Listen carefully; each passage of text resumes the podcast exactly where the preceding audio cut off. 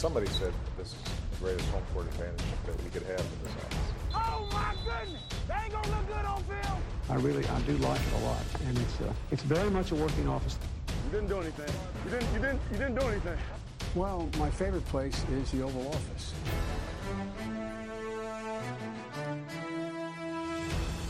Hej og velkommen indenfor i det ovale kontor.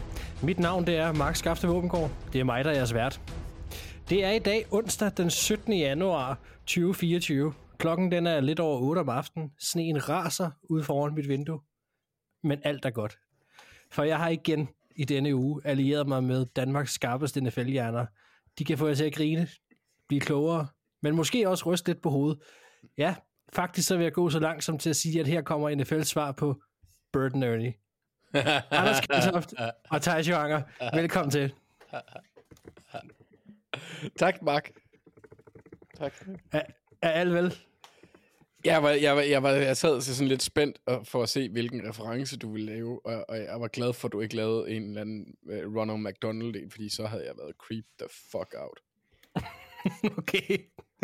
Ja, men det er fordi, jeg har, fået, jeg har fået en McDonald's-reklame på hovedet, så, så det ville bare sådan, okay, det er lidt for spooky. Nå, du vil mene, jeg var allerede inde i dit hoved, inden vi startede. Ja, Det havde, ja, det har så meget godt. Det tror jeg ikke. Jeg tror, jeg tror, du, jeg tror, du bliver skræmt og forvirret. Ja, måske. Ja. Måske. Thijs, er du der også?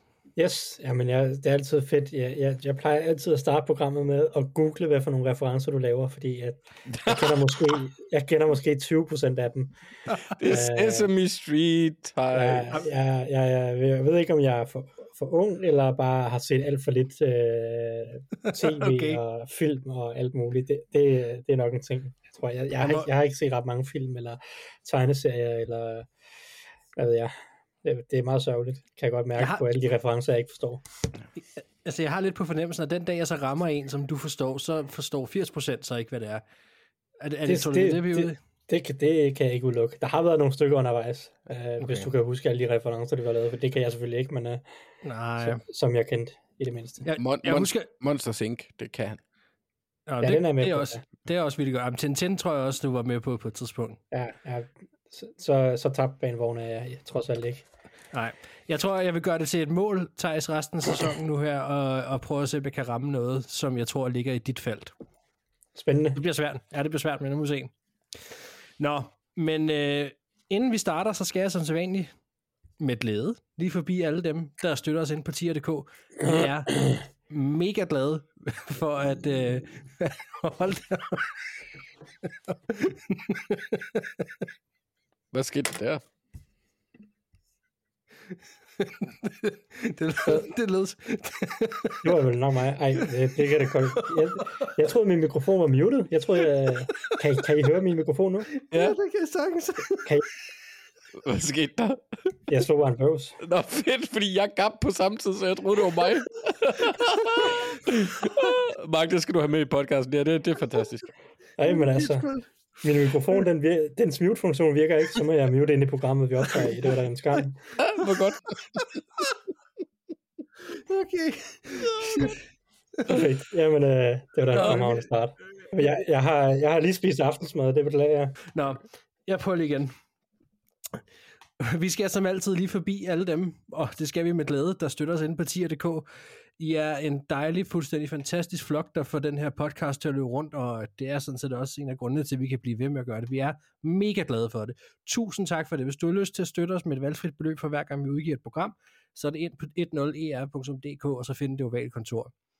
Og du kan, selvom du støtter os partier, men hvis ikke du har lyst til det, så kan du stadig give os en anmeldelse der, hvor du lytter til din, pod, øh, til din podcast. Og øh, det har vi set rigtig mange har gjort i år. Vi bliver mega glade for det. Tusind, tusind, tusind tak. Og så vil jeg lige sige, selvom det her det er et program, som så skal være centreret omkring divisional-runden, som jo selvfølgelig er den, vi kigger frem mod, så vil der også være en helt bestemt person, som kommer til at fylde en del. Så som den salige Egon Olsen vil sige det, lad os så komme i gang. Og vi hopper ind i nyhedsrunden her. Men inden vi når til den person, jeg lige snakkede om før, så skal vi lige forbi et par andre nyheder også. Saints, de har fyret deres offensive koordinator Pete Carmichael. Og så blev det egentlig først rapporteret, at Browns også havde fyret deres øh, offensive koordinator Alex Van Pelt, men han er vel stadig under kontrakt. Til gengæld så er det mest af hans stab, der er røget ud.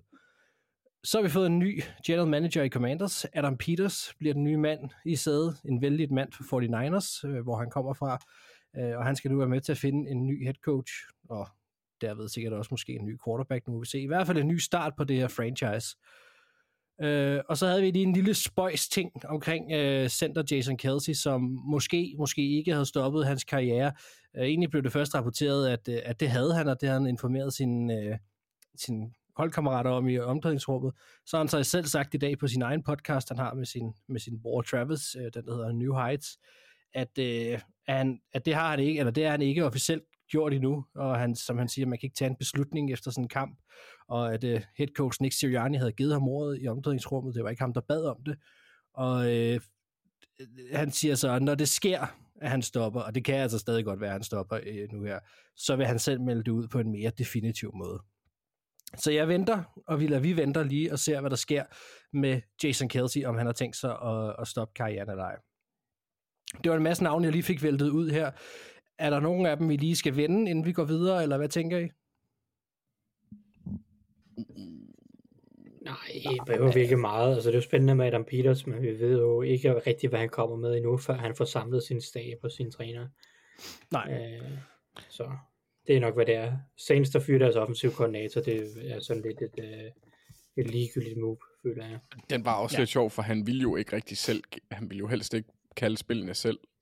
Det var, det var sådan lidt noget, af det føles som om, han, det blev fremlagt som om, han lidt blev tvunget til det agtigt. Altså selvfølgelig gjorde han ikke det. Men Mm. mm. han ville jo helst have været foruden. Han har jo aldrig været øh, spilkalder, fordi det var Sean Payton, der var cheftræner. Ja, jeg har været i staben meget længe, Ja. øh, så, så man kan sige, der... Må det ikke der er et job også, til ham at- i, i Denver næste år, eller et eller andet? Oh, jo. Det giver god mening, jo. Okay, jamen øh, så synes jeg egentlig bare, vi skal springe videre til noget af det, som også kommer til at fylde meget i programmet i dag, som jeg fik teaset for i starten. For efter 24 år hos New England Patriots, der var det slut. Manden, myten, legenden Bill Belichick har trænet sin sidste kamp som head coach for New England Patriots. Og det er intet mindre end amerikansk sportshistorie, der på et ret rørende pressemøde mellem Bill Belichick og Robert Kraft fik sin forløbige afslutning. Hi, good morning. Seen this many cameras since we signed Tebow. Um, uh, Robert and I, after a you know series of discussions, have uh, mutually uh, agreed to um, part ways.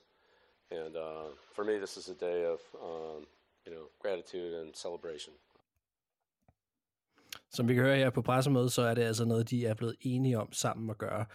Jeg vil i den her forbindelse gerne bruge lidt ekstra tid til at kigge på Bill Belichicks karriere hos New England Patriots, fordi at den har formet NFL, så længe, hans, øh, så længe han og hans karriere i klubben, øh, eller så længe og hans karriere i klubben vil blive husket for rigtig mange ting. Derfor har jeg valgt at dele den snak, vi skal have op nu, i tre bidder. Det er der en, der hedder den gode Bill, så er der den slemme Bill, og så hans nye fremtid i NFL. Og jeg vil lige starte med at sige, at vi med garanti ikke kan komme hele vejen rundt om alle de ting, Bill Belichick indtil videre har stået for.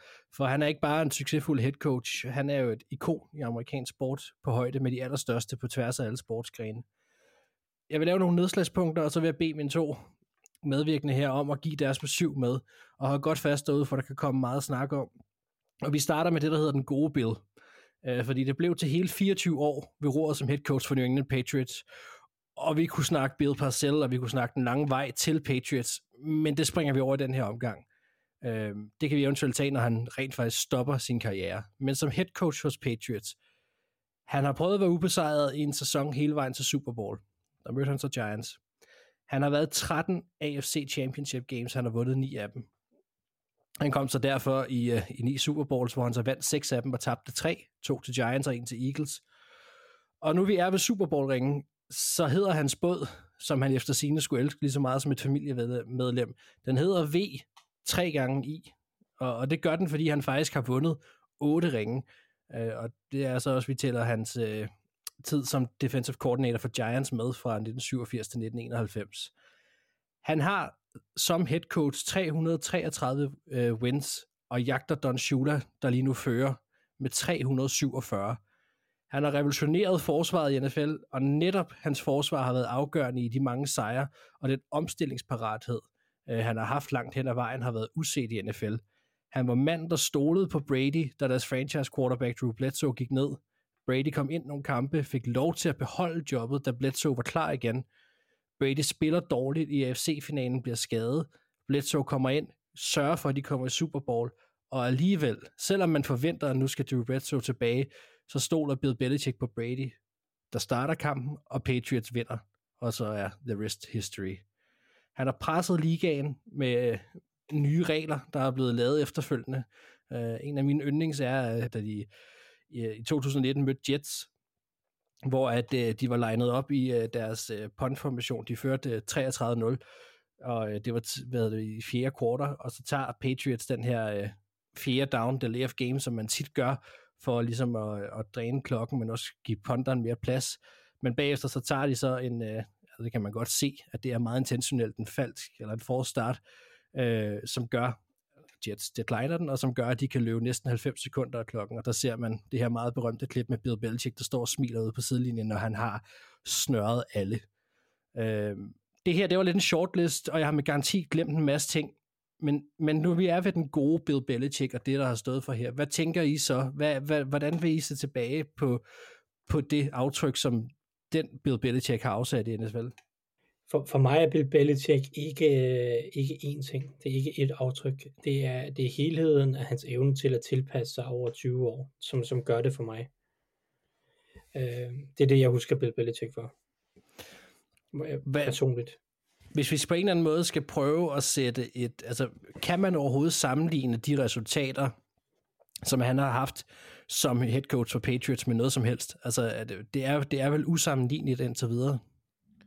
Er i hvert fald inden for amerikansk fodbold. Øh, øh, I hvert fald, hvad jeg har, øh, mm. skulle jeg til at sige, øh, alder og, og forståelse til at kunne sammenligne.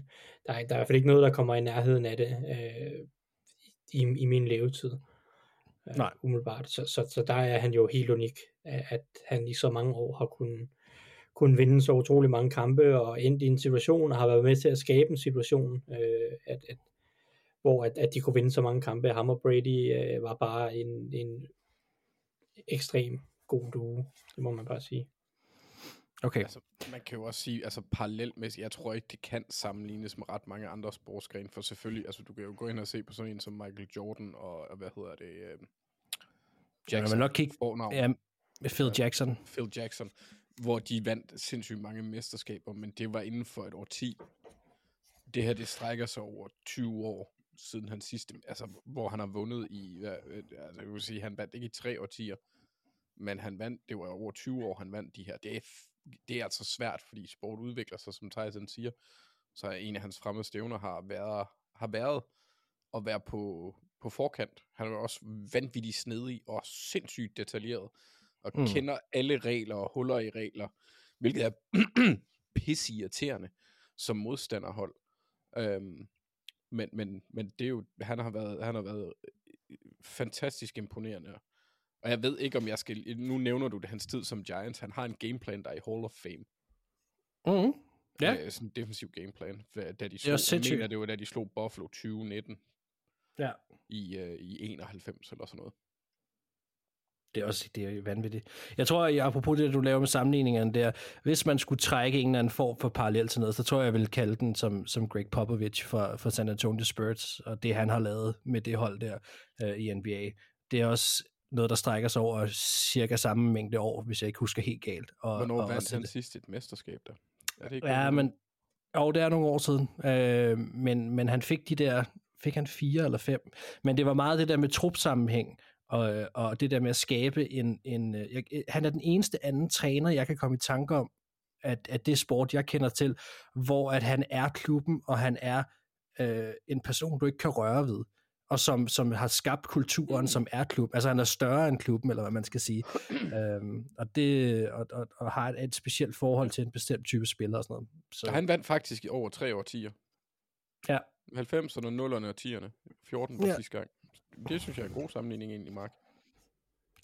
Så man siger, det her, det var, nu er du inde på alt det her med, med at han øh, ligesom har, har strukket tingene lidt nogle gange og været super snedig. Jeg synes, vi skal tale lidt den slemme Bill også, fordi både ham og hans hold er også gået til kanten igennem hans tid, og de er også gået over den. Og nu, nu laver vi bare lige hurtigt et par nedslag igen, øh, inden vi lige snakker om den side af Bill Belichick også, fordi der er Spygate i, i, øh, i 2007, som øh, ja, det hurtigt ridset op. Det var deres øh, videoassistent, der hed øh, Matt Estrella, som blev fanget i at filme New York Jets øh, defensive signaler. Øh, og øh, det endte med, at, at Bill Belichick blev, øh, fik en personlig bøde på 500.000 dollars, og Patriots-organisationen fik en bøde også, men, men de fik altså også taget et, øh, et første rundevalg i, i draften efterfølgende. Og så skal vi, ja, vi skal egentlig bare otte år længere frem, så er der Deflategate, øh, hvor at, øh, det blev egentlig startet af, af Indianapolis Colts general manager Ryan Grigson, som, som efter de var blevet tævet af Patriots, øh, satte en lille finger i vejret og sige, hey, der jeg tror der er noget, I skal kigge på her. Passer øhm, faktisk ikke. Gør det ikke det? Nej, Ravens, de gjorde opmærksom på det ugen efter, at de havde, øh, de havde spillet mod Patriots ugen før. Ja, men det er rigtigt, men, det, det var, var faktisk... Det var Colts, der fik alt palaveret til at rulle, så det er dem, der får skyld, men jeg tror faktisk, det var Ravens, der var duksen i klassen. Ja, men det, det, det tror jeg faktisk, du, eller det har du ret i, at det er blevet, der, der, der blev, var blevet stukket en finger i vejret tidligere, men det er først efter den kamp, mm. øh, at, at der sker noget efterfølgende, og Roger Goodell ringer til en advokat, som siger, hey, det skal I lige undersøge det her. Og det udmyndtede sig også i, at de fik nogle straffer. Tom Brady, han blev suspenderet fire kampe, og den blev opholdt, selvom han protesterede, og så fik Patriots en million dollar i, øh, i bøde, det er altså sådan lidt, at man giver de her klubber øh, penge i bøde. Det, det, er jo, det er jo lidt ligegyldigt. Men det fik de altså en stor bøde for, for mange andre, og så fik de taget et første og fjerde rundevalg. Øhm, så det var ligesom de to skandaler, der har fyldt meget. Så kan man så snakke mere om, sådan hans assistenter aldrig rigtig har fået det til at virke, når de kom ud af klubben. De har aldrig fået det til at virke uden, rigtig, øh, uden Bill Belichick. Det har lidt været Bill O'Brien, som har været det eneste eksempel der. Der har været en god grad af nepotisme i mange af de hyringer, han har haft, og stadigvæk er. Øh, han har generelt set Øh, hvad kan man sige, hans måde at gøre tingene på. Han taler til pressen, som han vil, øh, og under hans ledelse har Foxborough nærmest været notorisk kendt for at være mere sikkert end Alcatraz. Øh, det er hans måde, og ingen andres måde, og det kan man jo vælge at se som både godt og skidt, øh, nok mest i lyset af, at man vinder eller ej. Øh, igen, der er mange ting, man skal tage forbehold til over så lang en karriere her, men det er altså nogle af de ting, som også vil være en del af Bill Belichicks legacy i Patriots. Hvad tænker I om det? Hvor meget fylder det her i jeres billede, når I tænker tilbage på Bill Belichick i Patriots? For mit vedkommende ikke super meget. Fordi det, det, det, sådan, det imponerende, det overgår det, øh, det negative. Og jeg vil så sige, den der med Deflategate, det, jeg synes, den er pustet lidt op, pun intended. Mm. Ja. Øhm, det, det synes jeg sgu egentlig ikke var så svært, og det var også, altså særligt som du siger, de fik smadret Colts, det var en, det var en kamp, hvor de løb bolden helt åndssvagt. Øhm, og, og så vil jeg også sige, at jeg synes, det er lidt underligt, at der er trykforskelsregler, øh, for at være helt ærlig. Mm. Øhm, der er, og jeg, jeg ved ikke, hvad fordelen skulle være for en quarterback med en lidt øh, under oppustet bold. Om den, den er nok nemmere at grip, men de har så store hænder. Jeg ved ikke, om I har prøvet at kaste med en lidt flad fodbold. Det er ikke særlig, det, det er noget nemmere at kaste med en, der er pumpet pænt. Men nu er jeg heller ikke professionel, Mark, men jeg synes nej. bare ikke lige, at det der punkt, altså, det, det, det, det, nej, nej, det synes jeg egentlig, jeg synes, det var, ja, det var en overdrevet reaktion. Det var altid fedt, mm. fordi det var Patriots, det gik ud over. Man havde et Patriots, men man havde det også Patriots, fordi de var gode. Og, og, jeg bare huske, ja. jeg bare vi snakkede bare meget om, da de skete, de her ting. Øh, og vi lavede selvfølgelig ikke podcast i, i 2007, men altså, der har været snakket om det her i fodboldkredse også, men det skete omkring, hvor meget kommer det her til at fylde, når, når de her, de engang mm. stopper, når Brady engang stopper, når, når Bill Belichick engang stopper, eller skal videre. Øh, og nu er vi jo nået dertil, hvor de i hvert fald er, har sagt, at, at Patriots er et lukket kapitel, så nu synes jeg, vi kan begynde at tale om det. Og, og det er jo egentlig også bare derfor, jeg godt vil vide, hvor meget. For mig, fylder, for mig personligt fylder det heller ikke særlig meget. Det er en del af ham, men for mig er det en del af den side af Bill Belichick, som jeg godt et eller andet sted også godt kan lide den person, som går til grænsen, og nogle gange også bliver nødt til at gå lidt over. Og det tror jeg også, fordi han er lidt, han er lidt for smart en gang imellem, men, men, men det kan jeg jo et eller andet sted også meget godt lide ved ham. Øh, det, er jo, det, er jo, det er jo den måde, han, han er på. Altså, det er den side af ham også. Det, det, det er sjovt, fordi det er et aspekt, jeg overhovedet ikke kan fordrage ved mennesker. Øh, den der mm. også, og det, det er den der, der, der er i den, jeg ved ikke, hvor meget der er det amerikansk fodbold på højt plan, men den der tendens, der sådan, hvor hvis du ikke snyder, så gør du ikke arbejdet ordentligt. Altså hvis du ikke forsøger den, det, det var Al Davis, der havde et eller andet, cheating is encouraged. Mm. Og, og, så, at, at det, og det synes jeg er lidt noget, noget, noget, noget altså det er en B-regel, fordi det handler om at være god til det, du laver, det handler ikke om at snyde dig frem. Hvis du snyder, det... så tager du den lette vej. Og det er sådan meget uamerikansk og amerikansk på samme måde, den her ting. Fordi det er jo, det er sådan, det er jo det der hårdt arbejdende, men hvis du kan snyde, så gør du det.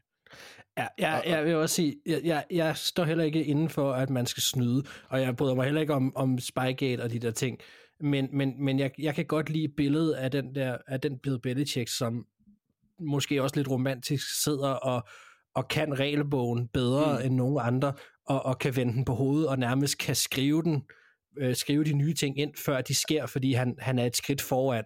Det, det er den side af ham, jeg synes, der er spændende, ikke? Og, og det er pisse irriterende, når man, det var også derfor, jeg sagde det som modstanderhold, for jeg kan huske, de gjorde et eller andet finurligt med Shane Vereen i en kamp mod Ravens engang, Mm. hvor jeg kan ikke huske, om det var inden de, eller om der var regler med i forhold til, hvordan han skulle, og hvornår han skulle rapportere til dommeren om eligibility, eller et eller andet, fordi jo, jo, havde dem- sagt, at han ikke var eligible, mener jeg. Mm. Et eller andet fucked. Og det, det forvirrede Ravens totalt, fordi han leger, og igen, det kan være, jeg husker det her forkert, men han liner jo op, så der er en, der dækker ham, selvom han ikke kan gribe bolden. Et eller andet. Der var et eller andet underligt. Men var det ikke noget med, at man kunne, øh, at man kunne løbe ud til sidst og være at blive skiftet? Der, der var, der, var et den eller regel, andet. den Han regel blev også lavet om. Han legnede op som receiver, og så meldte han sig selv ineligible. Okay, så Ja. ja. Øh, og så, så, så kan han ikke gribe bolden, så han stillede sig bare op, og så vendte han sig rundt, og så gjorde han ingenting. Øh, og Ravens var, kunne, ikke, kunne ikke finde ud af øh, de her øh, med at rapport, altså melde, eller når Vereen han meldte det til dommerne, og dommerne så meldte det videre, Mm. hvem der så var eligible i stedet for, og alt muligt og sådan noget. Ikke? Så de kunne ikke finde ud af, hvem der reelt set måtte gribe bolden, og hvem der ikke måtte gribe bolden. Men det var jo ikke ulovligt. Det, Nej, nej. det, det er derfor, jeg kalder det snedigt, men det hold kæft, var det irriterende. Men John Harbaugh, Mm. han gik helt berserk Ja, det øh, gjorde over det der. Altså. Ja. Det gjorde jeg også, Thijs. Der har været øh, mange legendariske ting, og vi kommer også igennem et par af dem her senere i programmet. Øhm, jeg synes, må vi jeg- skal lukke... Ja, vil jeg du sige noget? sige en kort ting til Bill Belichick, inden... Øh, ej, jeg kan også sige den, når vi, vi kommer tilbage til det. Jeg, jeg, vender, den- jeg kommer til den senere. Ha- Havde, havde det noget med den slemme billede at gøre, Thijs? Nej, nej, øh, Okay, overhovedet ikke. fordi, Jeg, jeg har fordi en det, tilføjelse til den slemme bill, hvis det er. Okay, så kom med den. Anden runde i draften. Lige indtil Kyle Duggar nærmest. Altså, han, hans, øh, Ja, det er rigtigt. Hele hans safeties GM-karriere. Ja. og receiver-valg. Forfærdelige. Vi behøver ikke at sige så meget om GM Bill Belichick. Øh, Det, det her, den, er, den er mindre imponerende end coach Bill Belichick. Det er rigtigt, men, han, men man skal huske sit det samlede billede. Godt, så lad os lukke den gode og den slemme, og så lige hurtigt snakke noget fremtid. Det er jo det, vi skal kigge fremad. Manden er 71 år gammel nu. Realiteten er, at det er ikke gået særlig godt siden, at uh, Tom Brady han forlod Patriots. Øhm, vi ved, at Bill Belichick har snakket med Atlanta Falcons. Jeg ved så ikke lige, hvem der interviewer hvem i sådan en situation, hvis jeg skal være helt ærlig. Men øh, han har været inde og snakke med nogen. Og øh, nu kunne jeg godt tænke mig at høre jer, hvad tænker I om fremtiden? Hvor tror I, han ender? Og så kunne jeg egentlig også godt tænke mig at have et sidespørgsmål med. Er Bill Belichick overhovedet en mand, der skal satses på i 2024? Øh, det var to spørgsmål. Jeg tror, Falcon, jeg tror han ender hos Falcons. Øh, det virker Mhm. til, at interessen er kæmpestor, og det vil... Ja, jeg kunne, det kunne jeg godt se ham øh, tænke, at hvorfor ikke? Øh, et eller andet. Øh, det, så det, det tror jeg giver okay mening. Altså, jeg synes jo, Chargers vil være det sted, hvor han vil kunne have størst chance for at få succes. Øh, tror jeg personligt Hmm. øh, hvis, hvis de er interesserede. Men, men i forhold til dit spørgsmål, om man bør være interesseret, så er, hælder jeg mod nej. Ærligt talt, Mhm. jeg synes, øh, måske for Chargers kunne det give mening, fordi man kunne prøve at lave en anden quick turnaround med Justin Herbert, fordi man har quarterbacken på plads, og øh, Belichick måske, måske kan på allerede i den første sæson kan sparke noget liv ind i det forsvar og få sat noget skik på det, og så kan de måske være konkurrencedygtige. Så, så måske, måske jeg vil kunne synes, det gav mening for Chargers, men har du et hold som Falcons, som ikke har en quarterback, og først skal til at, at finde ud af, hvordan de skal, hvordan holdet skal være, øh, så synes jeg ikke, det giver så meget mening. Øh, fordi Bill Belichick er ikke, altså manden er, bliver 72 her om et par måneder. Mm. Han skal ikke til at lede efter en quarterback og bygge noget op over to eller tre år. Øh, altså det, er jo, det er jo urealistisk at tænke, at han har fem år i sig i, i, mere som head coach. Det kan jeg simpelthen ikke, øh, det, selvfølgelig er det en mulighed. Øh, vi, vi bliver også ved med at sige, at Tom Brady ikke havde øh, fem år mere i sig. Ikke? Men, jo, hvor gammel er Pete Carroll? Jo, han, Han er han lidt ældre. Han 71 er, ja, noget. han er lige øh, ja, nu, lidt ældre end Ben Benedict. Lidt over ældre. Ja. okay. Okay. Ja, han er, han, han er lige han er s- otte måneder ældre, men øh, Nå, okay. Det kan man Ja. ikke se nej, nej, men altså, Nej, det, nej, det er bare det- urealistisk, så jeg synes, jeg synes for langt de fleste hold, især hvis, hvis holdene er i sådan en situation, hvor de skal, hvor de stadig leder lidt, synes jeg ikke, det giver mening. For Chargers nej. kunne det måske give mening, fordi de, det kan være, at han kan lave et, et, turnaround allerede i år. Thijs, må jeg udfordre lige den der tese med, at, øh, at 4-5 år, det er, for, det, er, det er for meget for sådan en alder. Jeg vil bare lige sige, at øh, begge amerikanske præsidenter, og ensynligt dem, der kommer til at være præsidentkandidater, er væsentligt ældre. Ja, ja, men altså, det er jo... De skal, heller ikke, de, de skal heller ikke tage lige så vigtige beslutninger, Anders. Nej, det er rigtigt. Det er rigtigt. De har heller ikke været præsidenter i 20 år, før de så øh, tog embedet. Nej, Men, men, men jeg synes bare, det var en interessant snak at tage der, fordi nu kan vi sidde og liste op, at han er nok den største coach, der, altså i historien, i NFL's historie. Øh, men, og, og, og når han så tilbyder sig selv nu her, så er, så er det jo bare et meget interessant snak, om det overhovedet er noget, man skal tage imod, eller om man skal sige, øh, okay, ved du hvad, øh, altså med mindre den rigtige situation er der. Det, det, der er jo blevet rapporteret rigtig mange ting ud fra, fra hele det her, og vi, kan lige, vi skal også lige hurtigt vende, hvem der overtager jobbet øh, i Patriots, men, men jeg synes, jeg havde læst, at, øh, at det, som Bill Belichick havde sagt, han ville gå efter, var et af de der hold, som, som ikke var 100% klar endnu, men som, ligesom, som manglede lidt. Øh, og der passede både Atlanta og, og Chargers ind, og så siger, at Atlanta mangler noget mere. Øh, det, det er lidt sjovt, fordi det virker som om, at, at han i hvert fald vil give det et par år, hvis det er. Og det er mere end et par år. Der skal nok op på de der 4-5. Ja, det er meget. Det kan jeg godt se. Anders, du er ved at sige noget? Øh, ja, altså jeg, jeg vil egentlig gerne, jeg, jeg, jeg håber lidt, at det bliver sådan en, øh, at, han- at, at han kommer et sted hen. Med øh, Falcons Chargers, det er jeg sådan set lidt ligeglad med, for jeg er spændt på at se, om han virker et andet sted end Patriots. Mm. Om, fordi der hænger jo selvfølgelig rigtig meget på hans person, men når du har fået haft så lang tid til at bygge hele den der kultur, og, og hvordan det hele fungerer op i Patriots, du har kendskab til hele organisationen, så er jeg spændt på at se, hvordan han, øh, han fungerer i nye rammer. Men, men det er jo ikke fordi, at han ikke har været imponerende de andre steder, han har været. Han var også en, øh, det tog nogle år med Cleveland, da han var der. Mm. Men, men de var der i playoffs, inden de så valgte at rykke til Baltimore, fordi Art Modell han blev sur på, øh, på kommunen, eller hvad man skal Mm. sige, staten. Ja. Øhm, og, og han burde jo egentlig bare have fortsat, og så er han blevet øh, cheftræner for, for Baltimore Ravens, men det ville han ikke. Nej. Øhm, men, men det var jo også et imponerende område, men så jeg er spændt på at se, om han kan. Fordi det er, Ja. ikke, det er ikke en sjov kultur at være under. Og jeg tror ikke, han har... Jo, selvfølgelig, han har den der aura omkring sig, men det er ikke sikkert, at han kan etablere den der... øh, I hvert fald lidt, at man kan få den der forestilling om, at det er lidt diktatoragtige tilstand, fordi ungdommen nu til deres er altså bare lidt mere krævende i forhold til deres selvstændighed og alt muligt andet. Mm. Men øh, nu Det tror må vi jeg- se. Ja, altså man kan vel sige, Bill Belichick har, har altid været anderledes, når kameraet, når han ikke måske har vidst, at kameraet var på sig. Altså det, han har altid talt anderledes til sine spillere, end han gør til pressen og så videre. Han har et andet forhold til dem. Men du har ret i, at du skal ikke være bange for at kalde det diktatorisk, fordi jeg tror, han kender hvert et nøglehul på Foxborough. Jeg tror, han har været med til at nærmest udvælge hver enkelt mursten derinde. Det, det, det er så sindssygt, så længe han har været der, og så meget kontrol han har haft over det sted øh, i så mange år. Så jeg er enig med dig, det bliver eddermame sjovt at se ham et andet sted, alene af den oversag, at det ikke er ham, der har bygget stedet nærmest. Godt. Øhm, vi lukker Bill Belichick lidt for nu. Han kommer til at poppe lidt op i nogle momenter i vores pauser i løbet af programmet, men øh, nu synes jeg lige, vi skal hoppe videre til ham, der øh, skal overtage Gerard Mayo. Det er jo nærmest en umulig opgave at skulle stå i spidsen for Patriots her efter Belichick. Uh, han er jo tidligere Patriots-spiller, og det blev en tidligere Patriots-spiller. Han har sagt bare ikke den, vi nok lige troede. Mike Vrabel mangler stadig et job.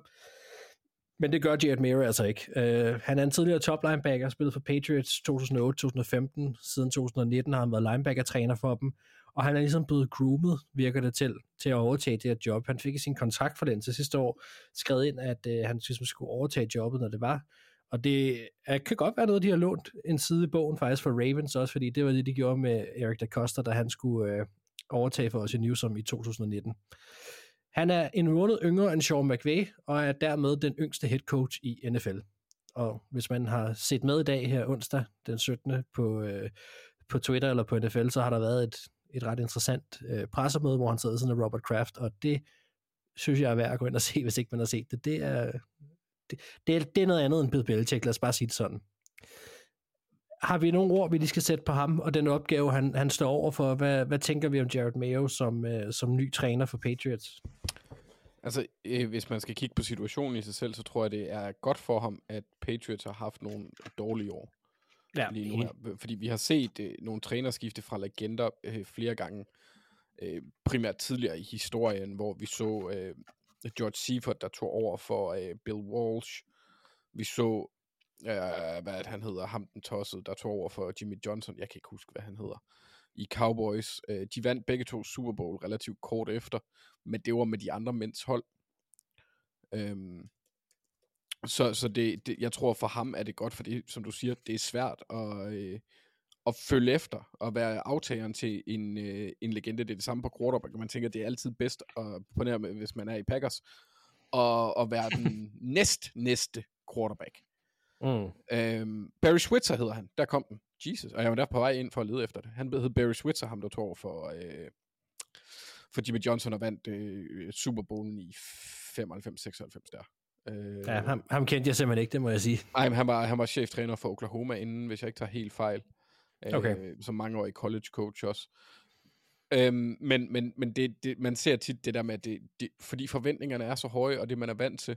Patriots er jo måske den mest forvente fanbase. Så det har været godt at have de her to-tre år, hvor Bill Belichick, han ligesom også har vist, at han er menneskelig, og Patriots faktisk godt kan være pillelendige nogle gange. Selvom de mm. altid er godt forberedt. Det tror jeg er godt for Gerard Mayo, fordi ellers så kunne det blive en hurtig tur ind og ud. Ja. Øhm, det er vel meget patriotsk, havde han sagt det her med, at man ligesom groomer den næste head coach igennem gelederne, og Bill Belichick vil nærmest have sagt god for ham inden og sådan noget. Det er jo en lidt speciel situation, det her. Øhm, men han er jo, man kan jo i hvert fald sige, han er allerede nu elsket i omklædningsrummet, virker det til. Og øh, nu, jeg, jeg har ikke set særlig mange interviews med Jared Mayo før det her, andet end som spiller, og øh, end, end den pressekonference, der har været i dag. Og jeg ved, jeg kan godt forstå det. Han er, han er, han er en karismatisk fyr, som, øh, som virker til at have noget på hjertet, og en helt anden måde også, må jeg så sige, at vil gøre det på en Bill Belichick. Og det, det tror jeg måske også, der er behov for i, i Patriots. Hvad tænker du, Thijs, det her med en spiller, som overtager igen? Nu er Mike Rabel jo oplagt at sammenligne med, fordi han også er en tidligere Patriots linebacker, som er kommet et andet sted hen. Altså, men, men den her type træner, vi snakkede lidt om det sidste uge også, som, som er den tidligere spillertræner. Øh, hvad, hvad tror du, vi skal forvente af os af ham? Jamen, godt spørgsmål. Jeg, vi kender, jeg synes ikke, vi kender ret meget til Jared Mayo som, eller Jared Mayo, Mayo som, som træner. Øh, Nej. Vi ved ikke, hvad han kommer med, men altså, som udgangspunkt synes jeg også, det, det lyder spændende. Altså, han har en profil, som umiddelbart øh, burde have nemmere ved at relatere til nogle af spillerne, fordi der er ikke nogen tvivl om, at Bill Belichicks øh, coachingstil har ikke været for alle. Øh, det er ikke langt fra alle spillere, der har synes det havde været sjovt at spille under Bill Belichick, fordi han har sin egen måde at gøre tingene på, mm. øh, og, og ikke en, jeg tror ikke, og det er overhovedet ikke negativt nødvendigvis sagt, øh, for jeg tror ikke, Bill Belichick på nogen måde er ubehagelig som sådan, eller er øh, en, en dårlig, øh, dårlig, dårlig people manager. Han har bare en stil, som ikke alle kan lide. Øh, ja. tror jeg. Og, og, og der kan det være, at Gerard Mayo nemmere kan øh, omfavne en bredere skare, skare af, af spillerne. Og, og det, mm. det kan da helt sikkert noget, og er da spændende, hvis han kan på den måde give noget nyt liv til, til Patriots-kulturen. Øh, men hvad han kommer med som træner, om han kan bakke det op, når han skal styre et helt hold og være involveret også på den offensive side af bolden og sådan noget, det, det har jeg simpelthen ingen idé om, om, om han om han kan, fordi han har ikke været ret meget frem i lyset, han har hele tiden stået i Bill Belichicks skygge, Mm. Øh, og, og det er jo svært at vide, hvor meget Mayo har haft ansvaret for, og hvor meget Belichick har haft ansvaret for. Ja. Så det, det er meget svært at vurdere andet, synes jeg. Yes. Vi venter spændt, og så tror jeg, der er rigtig mange øh, rapporter og beatwriter i New England, som, øh, som kommer til at leve et helt andet liv lige pludselig, fordi nu tror jeg, at, at Fort Knox bliver åbnet lige så stille, og øh, det bliver nogle helt andre pressekonferencer og en helt anden tilgang, kunne jeg forestille mig, øh, til holdet. Godt, jamen øh, det var en øh, lang nyhedsrunde, det er nærmest en sær nyhedsrunde, og det synes jeg, det krævede, fordi Bill Belichick er, er, er væk fra New England, og det er så stor en ting. Som sagt vil han følge lidt i løbet af programmet, vi hylder ham øh, stadigvæk, også selvom han selvfølgelig stadigvæk er træner i ligaen. Og lad os så komme i gang med det, vi er sat i verden for at kigge fremad. Vi skal kigge på divisional Run. Og vi gør ligesom i sidste uge. Øh, vi deler vores quarters op i de her kampe, og øh, man kan enten vælge et statement om kampen, vi skal snakke om, eller de tre mest favorable matchups, man synes, øh, der er i kampen. Og så til sidst, så, så kigger vi på vores samlede, måske mest sandsynlige kampbillede. Øhm, og øh, vi lægger ud her i første kvartal med Texans Ravens, og Anders, jeg synes, du skulle have lov. Øhm, Baltimore Ravens skal møde Houston Texans. Hvad bliver det for en kamp? Jamen, Mark, som en ægte Bill Belichick, så snyder du jo lidt og bryder reglerne. Skubber Ja. ja. dem til grænsen og giver mig mit eget hold. Ja, Øh, Man må- i, man må gerne få det. jamen, det er dig, der bestemmer, Mark. Du er jo socialdemokrat, så det, det Ja, er den sådan, så, store må jeg, så må jeg bare leve med det. Ej, nu skal jeg også lægge den joke på hylden. Øhm, øh, ja, ja, det skal også lige advares igen. Øh, jeg er mega fucking træt. Så mit hoved er 40 forskellige steder. Jeg har, jeg har skulle øh, starte ny undervisning, så der har været masser af forberedelse. Så det er lidt over det hele. Mm. Øh, jeg har lavet et statement, Mark. Det er sådan set det Ja. eneste, jeg har skrevet ned om den her kamp. Det er fun, fun, fun. Fun, fun, fun, fun, fun. Fordi Mhm. mm-hmm. hvis jeg skal se mig selv i rollen som neutral deltager, det er meget svært i det her tilfælde, for det er jeg overhovedet ikke, og jeg vil blive pissed off, hvis Ravens taber. Men det er, det er en sjov kamp. Det er øh, to i mine øjne. Nu ved jeg ikke, hvordan andre ser Ravens. Jeg synes, Ravens er super tiltalende. Jeg synes, at Texans er super tiltalende. Og øh, har nogle trænere, jeg godt kan lide. Det er to forskellige typer. Det er en ung, det er en gammel. Vi har to quarterbacks, der også er meget forskellige typer. Øh, den ene, øh, synes jeg, er slemt undervurderet, og det er Lamar Jackson. Jeg, jeg fatter simpelthen ikke, at folk stadigvæk kan være så meget efter ham. I don't get it. Og, øh, og så har vi CJ Stroud, der har haft en fænomenal i første forsøg, når jeg er træt, rookie-sæson. Øhm, og det, det, det er bare, altså, der er så meget guf omkring den her kamp, som jeg synes er, er, er sjov.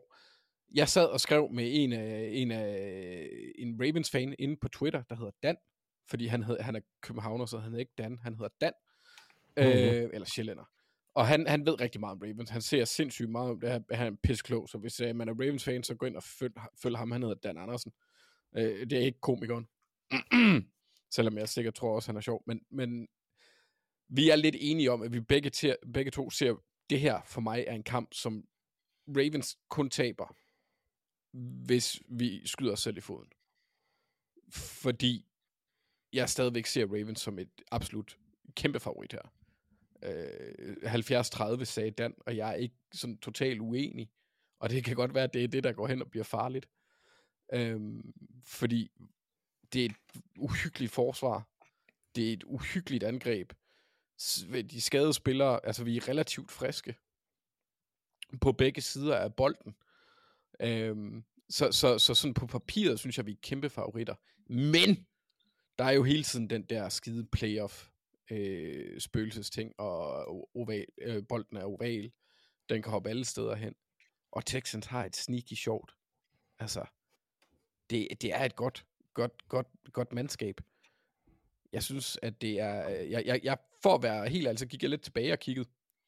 Fordi CJ Stroud, han har mødt Mike McDonald før. Det er egentlig det, jeg synes, det er mest spændende. Det er Ravens forsvar mod Texans angreb. Fordi det er Texans styrke, og det er et eller andet sted også en del af Ravens styrke for det meste. Øhm, og han mødte jo C.J. Stroud spiller quarterback på Ohio State. Mike McDonald, han var defensiv koordinator for Michigan, inden han kom til Ravens, eller inden han kom tilbage til Ravens. Og i den kamp, der fik Ohio State, State mega pryl. Men C.J. Stroud, han havde en virkelig god kamp. Øh, jeg tror, han havde 388 eller 82 yards i, i luften. Men de tabte stadigvæk relativt stort. Så jeg, så, så jeg vil jo ikke kunne sige, at det er fordi, altså de kender jo hinanden lidt. Og de har selvfølgelig begge to udviklet sig siden der, for det er to-tre år siden. Men der er noget kendskab der. Det er der sådan set også for, for, for Texans og Lamar på den modsatte side, fordi vi mødtes i U1. Men for at være helt ærlig, så tror jeg ikke, du kan bruge den kamp til en skid. Nej, fordi det, det tror jeg da ikke. det, det er så lang tid siden. Det er to meget, meget forskellige hold. Ravens havde en ny koordinator, øh, der skulle spilles ind. Texans havde ny koordinator, ny head coach, rookie quarterback. Det var en helt anden verden. Og Tank Dell. Det var en helt anden verden. Den tror jeg egentlig ikke, man kan bruge som, til så meget andet end, at Texans forsvarsspillere måske har mærket Lamar lidt mere, hvis det giver mening. Mm. Fordi vi kiggede, øh, hvis man kigger lidt på Lamars statistikker, de, de hold, der spiller mod ham øh, sj- sjældent, me, mindst, ofte, NFC-holdene. Færres, Færre, øh, ja, ja øh, øh, ikke så tit. Vi Det er, ja, det er NFC-holdene, og Lamar har jo en fuldstændig vanvittig record mod NFC. Og jeg tænker også, at det er fordi, der er sgu ikke nogen quarterbacks i den her verden, der kan kopiere den måde, han spiller på, og den fart, han har, den hurtighed, han har. Og så skulle det måske være Kyler Murray, men han er også meget anderledes. Mm. Så det er en svær spiller at møde. Men de har mærket ham lidt. Det kunne måske hjælpe dem en lille bitte smule. Men, men overordnet set, så vil jeg sige, og det kan godt være, at det ud over mit fun, fun, fun, det er, at jeg synes, at Ravens er kæmpe favoritter. Hvad synes I om det? Nej, men det, det er jeg enig med dig i. Øhm, det, jeg er faktisk en lille smule interesseret i øh, at høre dig om, det er, lad os holde fast i det der 70-30, der er Dan har snakket om. Øhm, så kunne jeg bare godt tænke mig at vide, de der 30 procent, Mm. hvad er det, hvis du skulle ligge søvnløs over det her, og være nervøs over for et eller andet, som Texans skal komme med, hvad er det så? Altså, hvad, hvad, er, hvad er det, som, som Texans kan mod Ravens, som du ser kan blive den største trussel? Som jeg sagde lidt, Max, så er det ikke fordi, at det er Texans som hold, der skræmmer mig. Altså, det, det for Texans, de kan, det er, at de kan spille et angreb, der gør, at de kan være med i alle kampe. Hvis de gør det, så har Ravens haft, det ved at være noget tid siden, men de har haft en evne til at skyde sig selv i foden. Og, og den er jeg bange for. Mm. Det var egentlig også det samme, da vi tabte i MVP-sæsonen, da vi tabte til Titans. Vi er super hyped som hold. Øh, virkelig op at køre. Det, dengang var det i, i meget større grad, fordi Lamar havde den der helt exceptionelle lækre sæson. Men der havde vi jo også, jeg tror Lamar han havde 554 yards eller sådan noget. Det var fuldstændig åndssvagt. Men vi blev bare ved med at lave dumme turnover, skyde selv foden, penalties. det havde vi i øvrigt også mod Texans i den første kamp. Jeg tror, vi havde 113 penalty yards eller sådan noget i den stil. Så sådan nogle ting, det er det, der skræmmer mig, Mark. Det er ikke Texans som sådan, og det kan godt være, at jeg lyder arrogant nu. Men det er ikke dem, Der er det er ikke dem jeg er bange for. Det er os selv. Selvfølgelig skal Texans så lave spillene. Will Anderson kan blive et problem. Jeg er ikke, og Derek Stingley kan måske også, men jeg er ikke bange for Texans linebacker. Jeg er ikke super bange for deres safeties, selvom jeg godt kan lide Jalen Petrie. Han kan også snydes. Jeg er mere nervøs for, om tanketorks tanketorsks og dumme beslutninger, som Lamar nogle gange tager. Han tager ikke mange af dem, men nogle gange, så hvis han har en nedsmeltning, så er vi f- øh, på røven. Og det kan godt lade sig gøre, men det behøver ikke at være mange dumme beslutninger, hvis Texans angreb formår at, at sætte standarden, om man vil. Som vi egentlig også så dem gøre i weekenden. De var jo virkelig dygtige, og vi har set dem gøre det før, hvor de sætter mange point på tavlen. Hvis de kan gøre det, så skal der jo ikke ret meget til for at skubbe pilen den ene eller den anden retning. Okay, det lyder altså lidt som om, at de lever på Ravens noget, eller deres evne til ikke at skulle skyde sig selv i foden, Thijs. Hvad, hvad, hvad, kan vi, hvad kan vi puste af liv i den her kamp? Altså, hvad, hvad kan Texans komme med, som kan blive et problem for Ravens? Om de kan komme med flere ting. Øh, de har et super godt løbeforsvar, kan tvinge øh, øh, Ravens til at blive indimensionelle. Ikke at Ravens ikke kan være det. De, de har forskellige gode receiver. Men, men jeg er sikker på, at Demico Ryans kommer til at have en fornuftig plan i forhold til at, at håndtere Lamar. Øh, så er det spørgsmål, om de har talentet til det. Det kan man være mere i tvivl om. Men så offensivt, så er det jo... Jeg, havde, jeg, havde, jeg sad i, op til sidste uges kamp mod Browns, så havde jeg kigget rigtig meget på øh, evnen til at skabe eksplosive spil, fordi jeg synes Texans øh, er, er sindssygt giftige og har en Bobby Slowick og CJ Stroud er, er perfekt match i deres evne til at, at, at skabe store eksplosive spil. Det er ikke et øh, Bruce Arians øh, tyrt ned ad banen konstant angreb på nogen som helst måde. Øh, der er masser af korte kast i det her angreb, men det bliver aldrig, øh, det bliver aldrig konservativt, fordi de er sindssygt dygtige til at finde de rigtige tidspunkter, og så eksekvere og have modet til at så lave de eksplosive spil. Og mod Mm. Browns her i, i, i wildcard-runden, der lavede de jo det ene store eksplosive spil efter det andet, og havde, der var så mange åbne receiver ned ad banen, øh, i en grad, som, som vi jo slet ikke har set mod Browns tidligere år. Jeg, jeg valgte ikke at snakke om det sidste uge, fordi Browns havde været så exceptionelt gode mod, altså øh, havde- tilladt meget, meget få eksplosive spil i løbet af året. Men, men Texans kunne formå at, at rive strukturen fra hinanden. Øh, så, så det er jo den evne Stroud han har, fordi han er så aggressiv og har så, så, så god anticipation, øh, og er så, så kold i lommen. Han har jo fantastisk poise, altså han, er slet, han er virkelig ikke bange for at stå i lommen og fyre den ned ad banen, øh, og tør at lade de her spil udvikle sig. Mm. Det, som jeg glæder mig rigtig meget til i den her uge, det er at se, om han også kan, kan det mod Mike McDonald, fordi at Mike McDonald kommer til at komme med en meget, meget anderledes approach, end Jim Schwartz kom med. Du, du får ikke de her, øh, øh, skulle jeg til at sige, en mod en man coverage situationer på ydersiden, som, som Browns er mere villige til at gå efter. Altså Brown, den måde Jim Schwartz spiller forsvar på, det er jo øh, pass rush, øh, pass rush, og så hvis ikke det virker, så skal vi have lidt mere pass rush.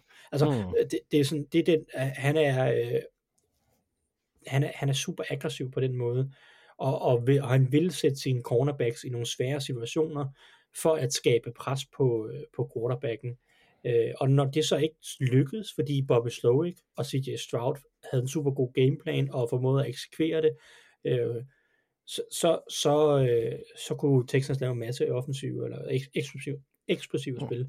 Det, det, Mike McDonald er jo en helt anden øh, type, type defensiv koordinator.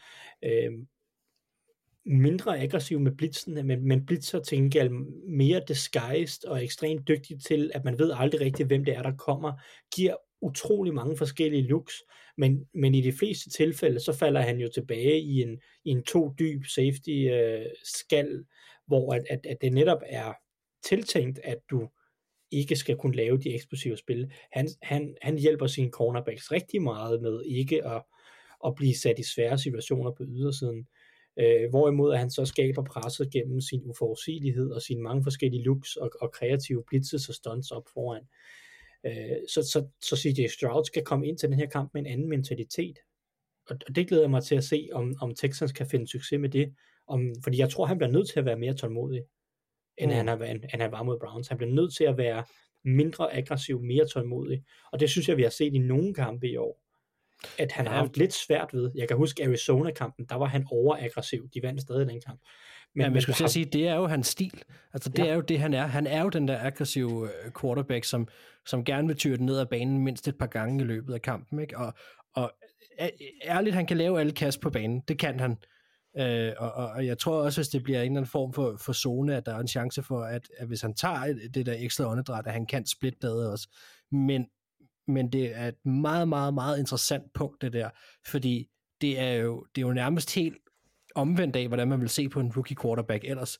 Det er jo, kan han lade være med at være for overmodig? Altså, som jeg også hørte dig sige det i hvert fald. Altså, fordi normalt rookie quarterbacks, de bliver jo sat på altså støttehjul, og så ender det om at åbne mere og mere op for dem, og nogen lærer det aldrig. Og de bliver aldrig aggressive af natur. Men CJ Stroud kan det og har været det med succes.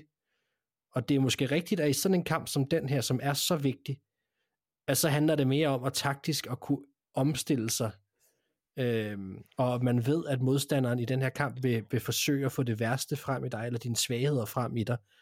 Og det er meget interessant. Det synes jeg virkelig er spændende. Altså. Øh, jeg kan bare for at supplere en lille smule med det her.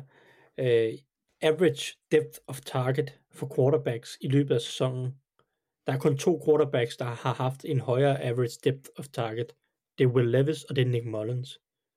Så Stroud træer, ikke? Altså, Ja, okay. Så, han, altså, så han, han presser virkelig bolden ned ad banen, og det er det, som Mike McDonald har været øh, verdensmester, skulle jeg til at sige, i at forhindre, og de hold, der har haft succes mod Ravens, har i, i langt højere grad været en masse korte kast, har, har fundet øh, øh hullerne i zonen, og hullerne bag nogle af de her funky blitzes, og øh, nogle af de her looks, som Mike McDonald kommer med.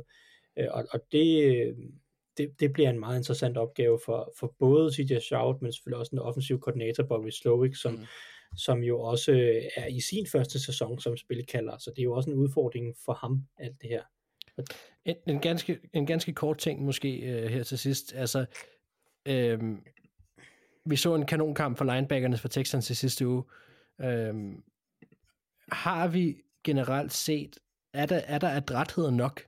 Er der evner nok på det her øh, Texans forsvar til at containe Lamar? Altså, t- tror vi på, at det overhovedet muligt? Øh, ja, ja, men jeg, jeg ved godt, at det her det lyder mærkeligt, men Lamar, han løber ikke så meget. Øh, det er underligt for en, en quarterback, der næsten har 1000 yards. Men det er ikke det, der er altafgørende for Ravens, for ham. Nej, gameplanen er ikke bygget op om det på samme måde, som den var for 3, 4, 5 år siden. Altså, der, der var angrebet, alle looks, der kom ud af det her Greg Roman-angreb, handlede jo om, at der var en løbetrussel for Lamar. Sådan er det ikke Det er længere. Men, men, men i en kamp, som er vind eller forsvind, hvis, hvis han har, øh, hvis han kan slippe afsted, så er han den mest elektriske spiller i, i, uh, i NFL. Og vi så i sidste uge Josh Allen løbe en, hvad var det, en 52 yarder ind og sådan noget. Så der ja. kan komme de her game-changing spil, øh, hvis quarterbacken på et tidspunkt tager, tager benene på nakken. Og spørgsmålet er så bare, er der overhovedet, altså, øh, kan, kan Texans bare, har de en chance for at tage det element ud af kampen? Det kan godt være, at det ikke er, er en gameplan, de kommer ind med Ravens, men det er en trussel. Det skal det jo være. Der er intet hold i den her liga, der har muligheden for at tage det ud af kampen. De kan minimere det. Mm. Fordi, øh, og jeg vil også sige, det er det, der gør det lidt farligt. Det kommer også an på, om, øh, om vi får nogle skader, og hvordan det ser ud med Say Flowers. Han er, lige, han, han er træner igen. Øh, Mark Andrews er begyndt at træne igen, hvilket jo er helt absurd. Øh, Mm. Isaiah Likely, hvis han, hvis han lige pludselig glipper hatten, ikke, og ikke spiller lige så godt, som han har gjort de sidste par uger, fordi vi har virkelig kørt på en bølge. Men hvis det er sådan, at det er det samme Ravens hold, der har mødt op de sidste fem uger, så har vi flere tangenter at spille på. Nu siger det Thijs det der med, at det gør det endimensionelt. Det eneste problem, vi har haft, det er at løbe bolden med running backs. Så hvis man kan lukke ned for, for kasteangrebet, så tror jeg, at det vil gøre en langt større effekt for Texans mm end, øh, øh, end andet. Men, men jeg, har, jeg har virkelig svært ved at, at se dem lukke helt ned for det. Jeg tror, det bliver, hvis det bliver en Texans sejr, så bliver det en meget lige kamp. Jeg ser to muligheder her i den her kamp for mit vedkommende. Det er, at Ravens de smadrer Texans, ligesom de smadrede Andrew Luck i hans rookie-sæson. Der vandt vi 24-9, og han havde det meget svært. Øhm, ellers så bliver det en tæt kamp, og så kan den gå begge veje. Jeg kan ikke se Texans have en kamp som i weekenden mod Ravens. Dertil er vi simpelthen for gode. mod Browns. Ja. ja, det er sjovt. Det var bare det samme, vi blev enige om i sidste uge, at øh, de kan godt spille med op mod Browns, så bliver den tæt, hvis de vinder, men ellers så, ellers så smadrer Browns dem.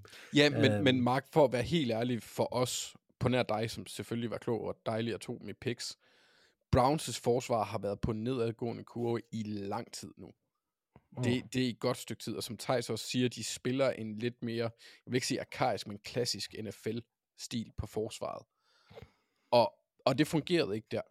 Det er ikke det samme hold, Mhm. de møder nu. Der er nogle andre tangenter, der bliver spillet på. Der er et væsentligt, vil jeg sige, niveauforskel i øh, både form, men også i materiale. Ravens, øh, jeg kommer til at lyde så pisse arrogant, og jeg kan ikke lide det, fordi det er sådan noget jinx -gejl. Øh, Ravens har, er det mest saggende hold i år. De, kan, de har nogle virkelig gode defensive backs. De har en helt absurd dygtig linebackergruppe. Altså, der er ikke nogen svagheder, synes jeg. Jo, nogle defensive backs er måske lidt mere med end andre. Men der er stjerner hele vejen fra midten og op efter. De er en stærk ryggrad. Det kan man måske Okay. også sige om Browns, men det synes jeg ikke, de har. I hvert fald deres safety er nederen. Vi gemmer, hvem vi tror, der vinder, som vi gjorde i sidste uge også til vores øh, fjerde kvartal. Anders, lige kort her til sidst. Øh, kommer Dalvin Cook til at spille? Øh, det håber jeg ikke. Okay. Øhm, men jeg, ty, jeg, jeg, jeg, jeg tror det ikke. Jeg tror, det bliver Gus Edwards, så er det Justice Hill. Og så kan det være, at hvis øh, Justice Hill han fumbler, at øh, så kan vi måske godt se noget Dalvin Cook. Men jeg tror mere, han er en øh, sikkerhedsventil. Men igen, jeg har ikke hørt noget om ham fra træningen. De har taget godt imod ham. Det er dejligt. Han skal også være en smilende fyr. Nå, men øh, vi, øh, vi hopper ind i den første pause. One double 85. That's our call. One double 85. No matter where I go? 80, yeah, so you can't hide. Come on, coach. You serious or you just playing? Just tell me you just playing. I'm going to watch you run in the end zone and spike the ball here. Ja, jeg lovede, at Bill Belichick ville fylde lidt mere i programmet. Det kommer han altså til i vores små pauser her. Øh, det her lydklip, vi lige har hørt, det er jo øh, et af mine yndlingsmomenter med Bill Belichick, og for mig er det indbegrebet af, hvordan hans forsvar og væremåde har været. Tag den bedste mand ud af kampen, se om du kan slå os. Her går det i det her lydklip ud over Bengals, hvor han forsøger at komme ind i hovedet på Chad Otoshenko før kampstart. Øhm, Thijs, jeg har jo, jeg har jo bedt jer lidt om at, at lige tænke lidt over, om I har nogle favoritmomenter med Bill Belichick igennem uh, Patriots-karrieren. Hvad, hvad har du tænkt over? Ja, men øh, det var den pointe, jeg faktisk vil, jeg overvejede at komme til, til tidligere, da vi snakkede med Belichick. Fordi jeg synes faktisk, at den her opgave, at jeg ikke prøvede mig ret meget om den, du har givet mig her. Fordi Nå, okay. jeg har faktisk, og det her det lyder helt absurd mærkeligt, jeg har intet forhold til Bill Belichick. Andet end, at han er en sindssygt dygtig football coach. Da vi sad og snakkede, da, i sidste uge, der breakede Pete Carroll nyheden, mens vi optog. Jeg havde, jeg havde så mange mere, jeg havde så mange flere følelser omkring Pete Pete Carroll, end jeg, havde, end jeg har om Bill Belichick. Jeg, jeg synes, øh, og, og det er fordi Bill Belichick og, er den her maskine af et menneske, og en maskine af en head coach, som, som der ikke er ret store udsving med. Alt hvad han, alt, hvad han øh, bringer til NFL, det kommer til udtryk på banen på en eller anden måde. Så jeg har masser af, af, af momenter i kampe, som jeg har været imponeret over Bill Belichick og Patriots og den måde, de spiller fodbold på.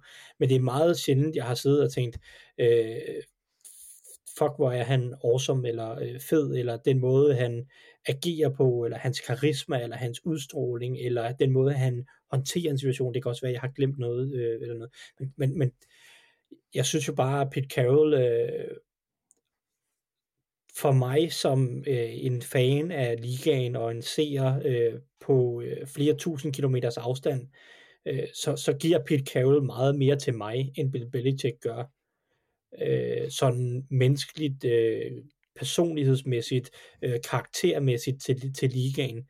Til gengæld så giver Bill Belichick en hel masse. Så, så mit yndlingsmoment, tror jeg, for Bill Belichick, det var også, øh, jeg, jeg vil sige, og det var noget, det er forlængelse af det, jeg har sag, sagde tidligere med hans evne til at, at tilpasse sig.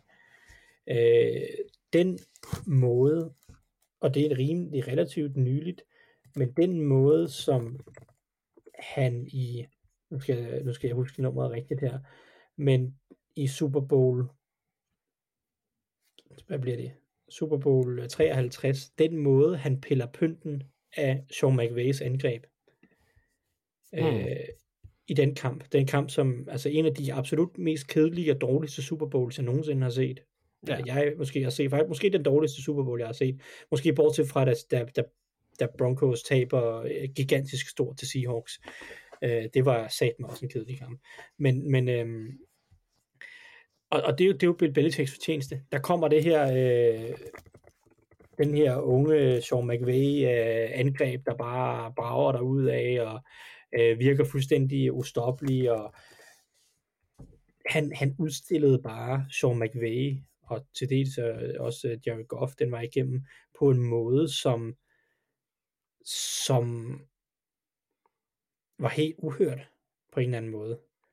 Øh, jeg er med på, at, at Rams angreb trendede nedad i perioden op til, men, men den måde, han udstillede dem på, de svar, han kom med, øh, den gameplan, han har til den her kamp med at, at, at, at spille med fem fem down, eller ofte, eller fem linemen på, på linjen på den måde, og, og stoppe det her outside zone, wide zone øh, løbeangreb, som, som Rams øh, og hele deres struktur var bygget op omkring.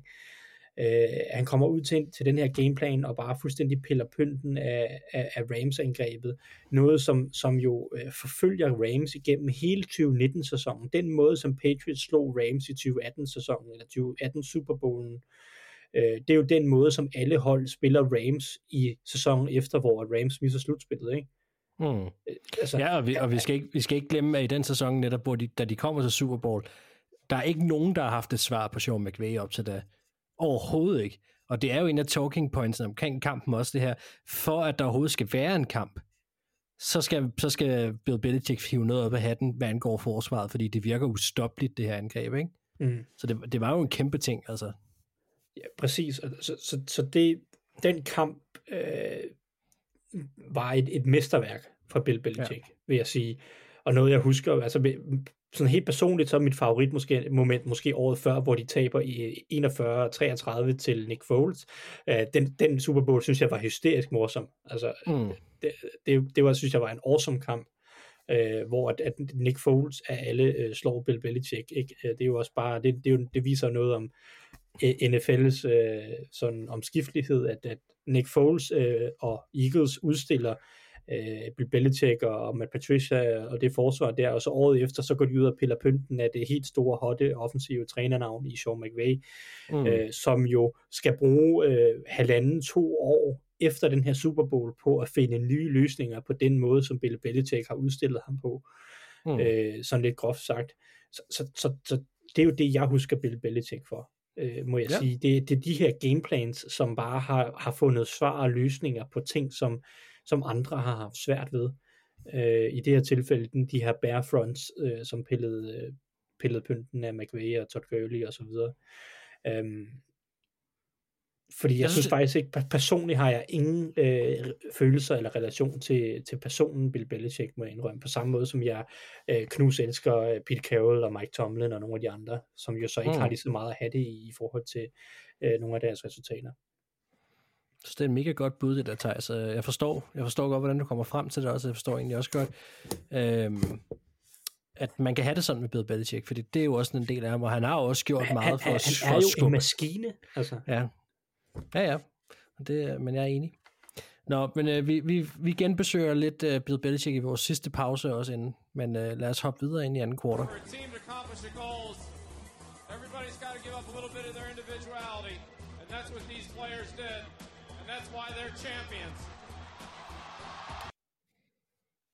Og nogle andre, der også håber på at blive champions, det er nok både Packers og 49ers, Thijs. Det er dig, der har fået æren af at, øh, at introducere den kamp for os. Ja, jamen, øh, jeg, jeg er også valgt at gå statement-vejen, og for mig er det her, øh, det her det er kampen mellem de to bedste offensive hjerner, der er tilbage i slutspillet. Lige nu. Mm-hmm. Ja, det, ja. Og, og det, det, det, er, det er måske lidt frækt. Jeg ved, Andy Reid fortjener måske mere respekt end det her, men jeg synes lige nu, der er det de her to, som, øh, øh, som er, er mest varme, øh, har flest svar. Øh, den måde, Matt LaFleur, han flænser Dan Quinns forsvar på her i, i weekenden, ja. øh, er, er vanvittig. Øh, ja, det er det. Det, det, øh, det er sindssygt, sindssygt spændende, øh, at, at, at de kan ramme det nu. Og jeg ved ikke, hvor meget af det, og det er jo så lidt det, der også er spørgsmålet den her uge. Hvor meget af det er, er Cowboys, der kollapser, og Mike McCarthy, der er bange for at tabe, og alle mulige ting, fordi det virkede også øh, ekstremt tamt og, og uinspireret, og øh, idéforladt og konservativt, hvordan den måde øh, Cowboys kommer ud til kampen på, men, men, men, men al kredit til, til Packers og, og, og Matt LaFleur for bare at, at udstille det i den grad, som de gjorde. Øh, altså, så, så jeg synes jo, det er jo sindssygt interessant at se, om, om, han, om det kan skinne igennem i den her uge igen, at, at deres angreb måske netop piker lige nu. Øh, Jordan Love piker lige nu. Deres unge receiver piker lige nu.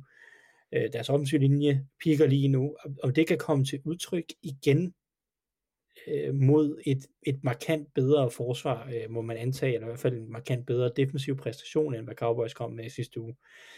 Øhm, og, og måske netop også, øh, øh, hvad hedder det,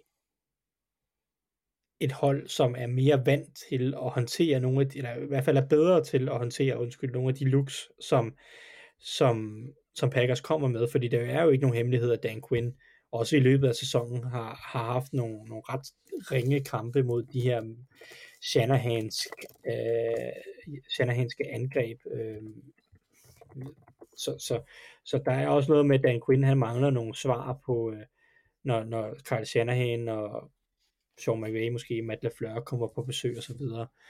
Øhm, så, det glæder mig til at se, om, om Packers kan fortsætte med. For mig er det et kæmpe stor, øh, stor ting at se, om de, kan, om de kan leve op til det, fordi vi, vi antager, at vi ved, hvad 49ers kommer med. De kommer med et solidt, godt forsvar, godt pass rush, øh, nogle, nogle dygtige spillere også nede bagved, og så kommer de med det her angreb, som har så mange våben, at man næsten ikke ved, hvor man skal starte.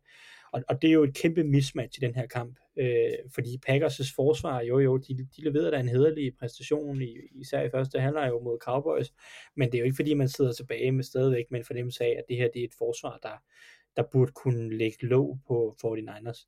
Altså det har været et af ligaens dårligste forsvar mod Titans i, i løbet af sæsonen. Vi så også Jake Ferguson, også før kampen var afgjort, bare have en, en fest. Ja. Øh, nu, nu skal du møde George Kittle. Du, du har et, et hold, jeg, jeg læste, at øh, Packers' forsvar har været super dårlige mod empty øh, i år. Der har du 49ers, der er så nemt som ingenting kan smide Christian McCaffrey rundt og, og gøre hvad som helst med dem og isolere øh, Packers forsvaret på nogle måder, som, som jeg tror kan blive udstillet. Så jeg forventer, at 49ers kommer til at score mange point her.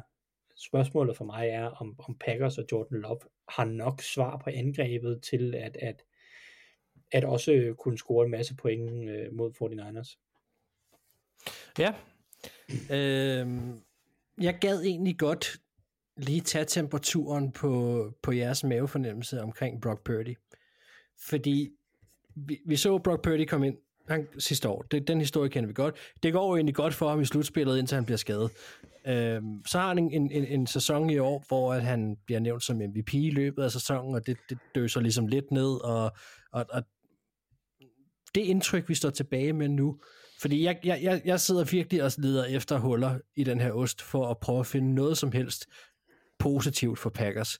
Og hver gang så cirkler jeg tilbage til, jeg kender bare ikke Brock Purdy godt nok endnu. Øhm, hvad er jeres mavesfornemmelse omkring det her? Altså er der, er der en chance for, at, at det er Brock Purdy, der, kan, der vil kunne koste dem kampen, hvis det er, at, at 49ers skulle være, altså det her opsæt skulle ske? Ja. Mod, mod andre hold vil jeg sige ja. Jeg, jeg tror ikke Packers, at det, jeg tror stadig Brock Purdy har sin, sin begrænsninger hister her, og han kan gøre os i tvivl, men jeg tror ikke Packers er det hold, der kan gøre det. Jeg tror ikke, de har talentet eller får så strukturen til at, at gøre Brock Purdy ukomfortabel øh, nok til, at det kan blive afgørende. De har en ret, en ret ond, synes jeg, front 4 Packers. Altså jeg er godt klar over, at, det kræver også, at man har noget opdækning. Jerry Alexander var jo tilbage sidste uge. Er der slet ikke en chance der for, at, at de kan få lagt noget pres på ham? Jo, men det er jo på samme måde, som det er i alle andre kampe. Altså, du kan jo også sagtens have... Øh, altså, det, det er jo meget få quarterbacks, så hvor man ikke har den der... For, altså, som ikke Lige kan præcis. smide kampen væk. Altså, Josh Allen, han kan også godt smide en kamp væk for Bills.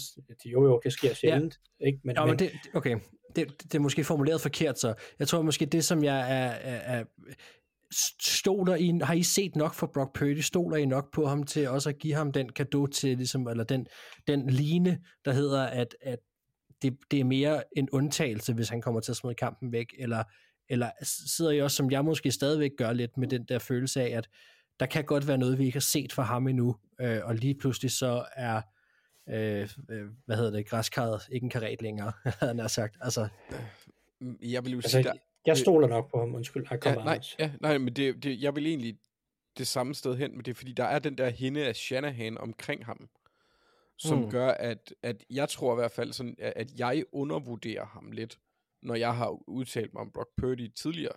Fordi jeg føler ikke, at han er den der elite quarterback. Han spiller bare pisse godt. Men det er nok også fordi, at han er i et angreb, der er vanvittigt vel sat op. Der er rigtig mange stjerner, så, så, så tager det bare lidt af glans. Og, men jeg tror egentlig, at, at altså, jeg, han er jo god. Det, må, det synes jeg bare, man må indrømme. Men jeg tror, at grund til, at han måske er lidt mere svær at æde, det er, at der er ikke det der, øh, der er ikke det der elite øh, træk, der bare springer ind i hovedet, og så er han omgivet af gode spillere, og har en fabelagtig spilkalder. Og det, det tror jeg bare gør det svært for ham at shine helt igennem. Men hvis du, sådan, hvis du hører øh, spillerne omkring ham, så vil de jo sige, at han er the man. Øhm, fordi han ligner måske ikke en elite quarterback, men jeg, jeg synes heller ikke, han er der helt endnu. Men han er på vej derhen, og jeg tror da godt, han kan nå derop. Men, men Ja. jeg føler lige, jeg mangler den der ekstra umf, som Mahomes og Lamar, Burrow og Josh Allen blandt andre, blandt andre har. Men jeg tror egentlig godt, han kan komme derop. Øh, for at være helt ærlig, jeg tror, min, jeg tror, jeg undervurderer ham. Ja, det kan jeg måske godt følge. Men, det, men det, det, det, det er jo også sådan lidt, øh, i hvilken kontekst man snakker, fordi jeg stoler på ham i det her angreb mod Green, mod Green Bay Packers. Ja, ja, vi skal Altså, altså, vi selvfølgelig har- også huske på, at han er, han er i den situation, som Anders lige har beskrevet. Han er jo på det her hold omgivet af det og formet af det, så det er også det, vi skal tage bestik af. Og fungerer han i det, så skal han jo også bedømmes ud for det. Altså, det, det må vi jo holde fast i også, ikke? Ja, det er også det, altså, sæt, sæt, ja, sæt ham ind hos, øh, på Giants' angreb, eller Jets' angreb, så, så nej, så vil jeg ikke stole på ham. Men, men der er måske også kun fire quarterbacks i ligaen, jeg vil stole på i, i de angreb, ikke? Øh, og, og, det er jo sådan lidt det, der også er konteksten omkring det. Han har sindssygt meget talent omkring sig, han har en sindssygt god offensiv koordinator. Øh, det, det eksekverer han sindssygt godt.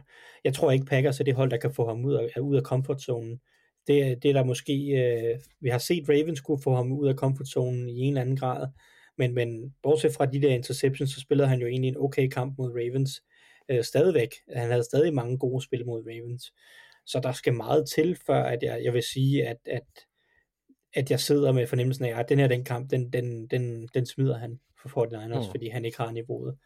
Det kan være, at- vi får, får noget andet at se i løbet af det her slutspil, men jeg- vil sige, at øh, jeg, jeg kan ikke se ham øh, ryge så meget ud af comfortzonen i den her kamp, at han kan blive den, en, altså den primære grund til, at de taber.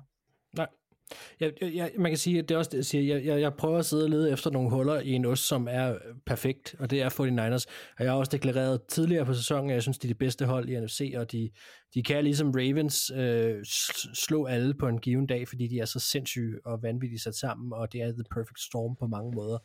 Øh, det her ville for mig være det største opsæt, der overhovedet kan laves i det her slutspil i år, hvis Packers vinder den her kamp. Og, og, og man kan sige, så jeg sidder ligesom også bare på at kigge efter godt, hvad, hvad kunne der være øh, af ting, som kunne stikke ud for Niners? Hvad kunne gå galt, hvis det var? Og, og jeg blev bare ved med at cirkle lidt tilbage omkring Brock Purdy, og jeg kan godt lide Brock Purdy, og jeg synes også, han fortjener respekt, og det skal heller ikke lyde som om, at, at, at jeg øh, øh, bare tror, at øh, han bare kan falde sammen, fordi det er egentlig ikke min holdning. Jeg prøver også bare at få en, en snak op her. Øhm, men men det kommer så også af, at, at jeg virkelig ikke kan lide Joe Brady, jeg virkelig ikke kan lide det Packers forsvar, og det gør det bare endnu værre og endnu mere synd et eller andet sted, også for Jordan Love og Matt LaFleur og det her angreb, fordi de kan måske godt sætte, sætte okay med point på tavlen, også selvom det er et godt forsvar, men de kommer aldrig til at vinde den her kamp, fordi deres forsvar bare ikke er godt nok. Det, det, er, det her er så min holdning til, hvordan jeg tror, det kommer til at, at, at foregå. Det, det, det er det her det er jo et klassisk opgør efterhånden, et nutidsklassisk øh, opgør af det her Packers 49ers hold, det her shanahanske møde. Øh, og jeg er alvorligt bange for, at Matt LaFleur igen må stå med det korte til strå. Og det tror jeg måske også, han ville synes er okay, de to mandskaber sat op mod hinanden, øh, i taget i betragtning, når, når kampen er kommet på afstand. Øh, men jeg synes, det her er det er nok her, jeg har set det største ulighed mellem holdene, og det er, fordi 49ers i mine øjne er så vanvittigt komplette, som de er. Er der noget, vi skal sætte på kampen her? Har I et matchup, eller har I nogle andre ting, som I synes, der er værd at knytte på, inden vi lukker den ned? Ja, altså, det, jeg glæder mig til at se Jay Alexander, måske mod Brandon Ayuk. Øh, Mm. Sindssygt fedt matchup potentielt. Øh, glæder mig meget til at se øh, Packers' offensiv linje mod, mod det her pass rush. Øh, det er en rigtig dygtig offensiv linje. Jeg tror, de lå næst bedst på ESPN's øh, øh, den der øh, pass block win rate øh, stat, som de har øh, mod, mod et, et super godt forsvar med rigtig, rigtig mange kvalitetsspillere på den defensive linje. Det, det bliver jo en, en, en meget, meget spændende udfordring. Øh, så det er nogle af de matchups, øh, som, som skinner i øjnene øh, for mig personligt. Mm. Okay. Jeg tror ligegyldigt hvad, skal det nok blive en underholdende kamp. Og det er altid sjovt at se fodbold, når, når Shanahan på en eller anden måde har, øh, har øh, hvad kan man sige, hånden på aftrækkeren. Når det er ham, der står på angrebet, og 49ers er bare mega sjov, og Packers fortjener rigtig, rigtig meget ros for det, de gør lige nu. Og det er fedt, at det er et hold som Packers, og det er Matt LaFleur, der igen kommer op og udfordrer 49ers, fordi man vil også gerne se den her chance for det store opsæt. Og, og, og Packers, som du siger, Thijs, de er brandvarme. Så lad os se, om, om, om der sker et eller andet magisk, om, om fodboldguderne sætter stjernerne på en bestemt måde, og at, at det hele går op i en højere enhed. Det, det er nogle gange sjovt, at der er så stor forskel øh, på to hold, når de skal mødes i sådan en vind- eller forsvind kamp. Godt. Jamen, øh, hvis ikke der er mere, så synes jeg, vi skal lukke den her kamp, og så øh, gemme, hvem vi tror, der vinder igen til fjerde kvartal. Og så hopper vi ind i en halftime. Og her i halftime, der øh, holder vi fast i det, vi har lovet, vi vil gøre her i slutspillet. Vi bruger jeres øh, historier om øh, fodboldanekdoter. Og vi har været så heldige, at Martin Edens på Facebook har skrevet en til os. Og han skriver, her kommer en anekdote om at se fodbold i USA som dansker. Jeg var i New York i øh, 2019. Jeg var 49 år på det tidspunkt. Og skulle endelig til at se mine elskede Cowboys live. Nå, det var jo lige, var Martin. Nå. Her mod Jets på MetLife Stadium. Jeg tog med diverse offentlige transportmidler derud, og sørgede for ikke at flashe min klub alt for meget, i frygt af hundelige kommentarer. Jeg finder min plads, nyder fantastisk godt vejr, snakker med dem, der sidder omkring mig, og i halvlejen vil jeg ned og have lidt mad og lidt øl. Stiller mig i kø og kommer frem til disken, hvor de så beder mig om at se mit ID. Og det skal siges, at jeg er med fuld, øh, med fuld skæg og ølmave nok stadigvæk så ud til at være de 49 år, som jeg var. Men alligevel, jeg tager mit kørekort frem, ikke godt nok. Jeg finder et billede af mit pas frem. Heller ikke godt nok. Jeg beder om at tale med en manager, som så kommer og meget troende fortæller mig, at jeg ikke skal komme her og spille smart. Så jeg går derfra. Det store latter for de omkringstående, som alle var rystet over det her forløb. Derefter kampen, et forsmedet nederlag til Jets kommer ind til Penn Station, er mit første mål at finde en restaurant, hvor de kan se, at jeg er over 21 år, og dermed gerne vil servere en trøstende fadøl for mig.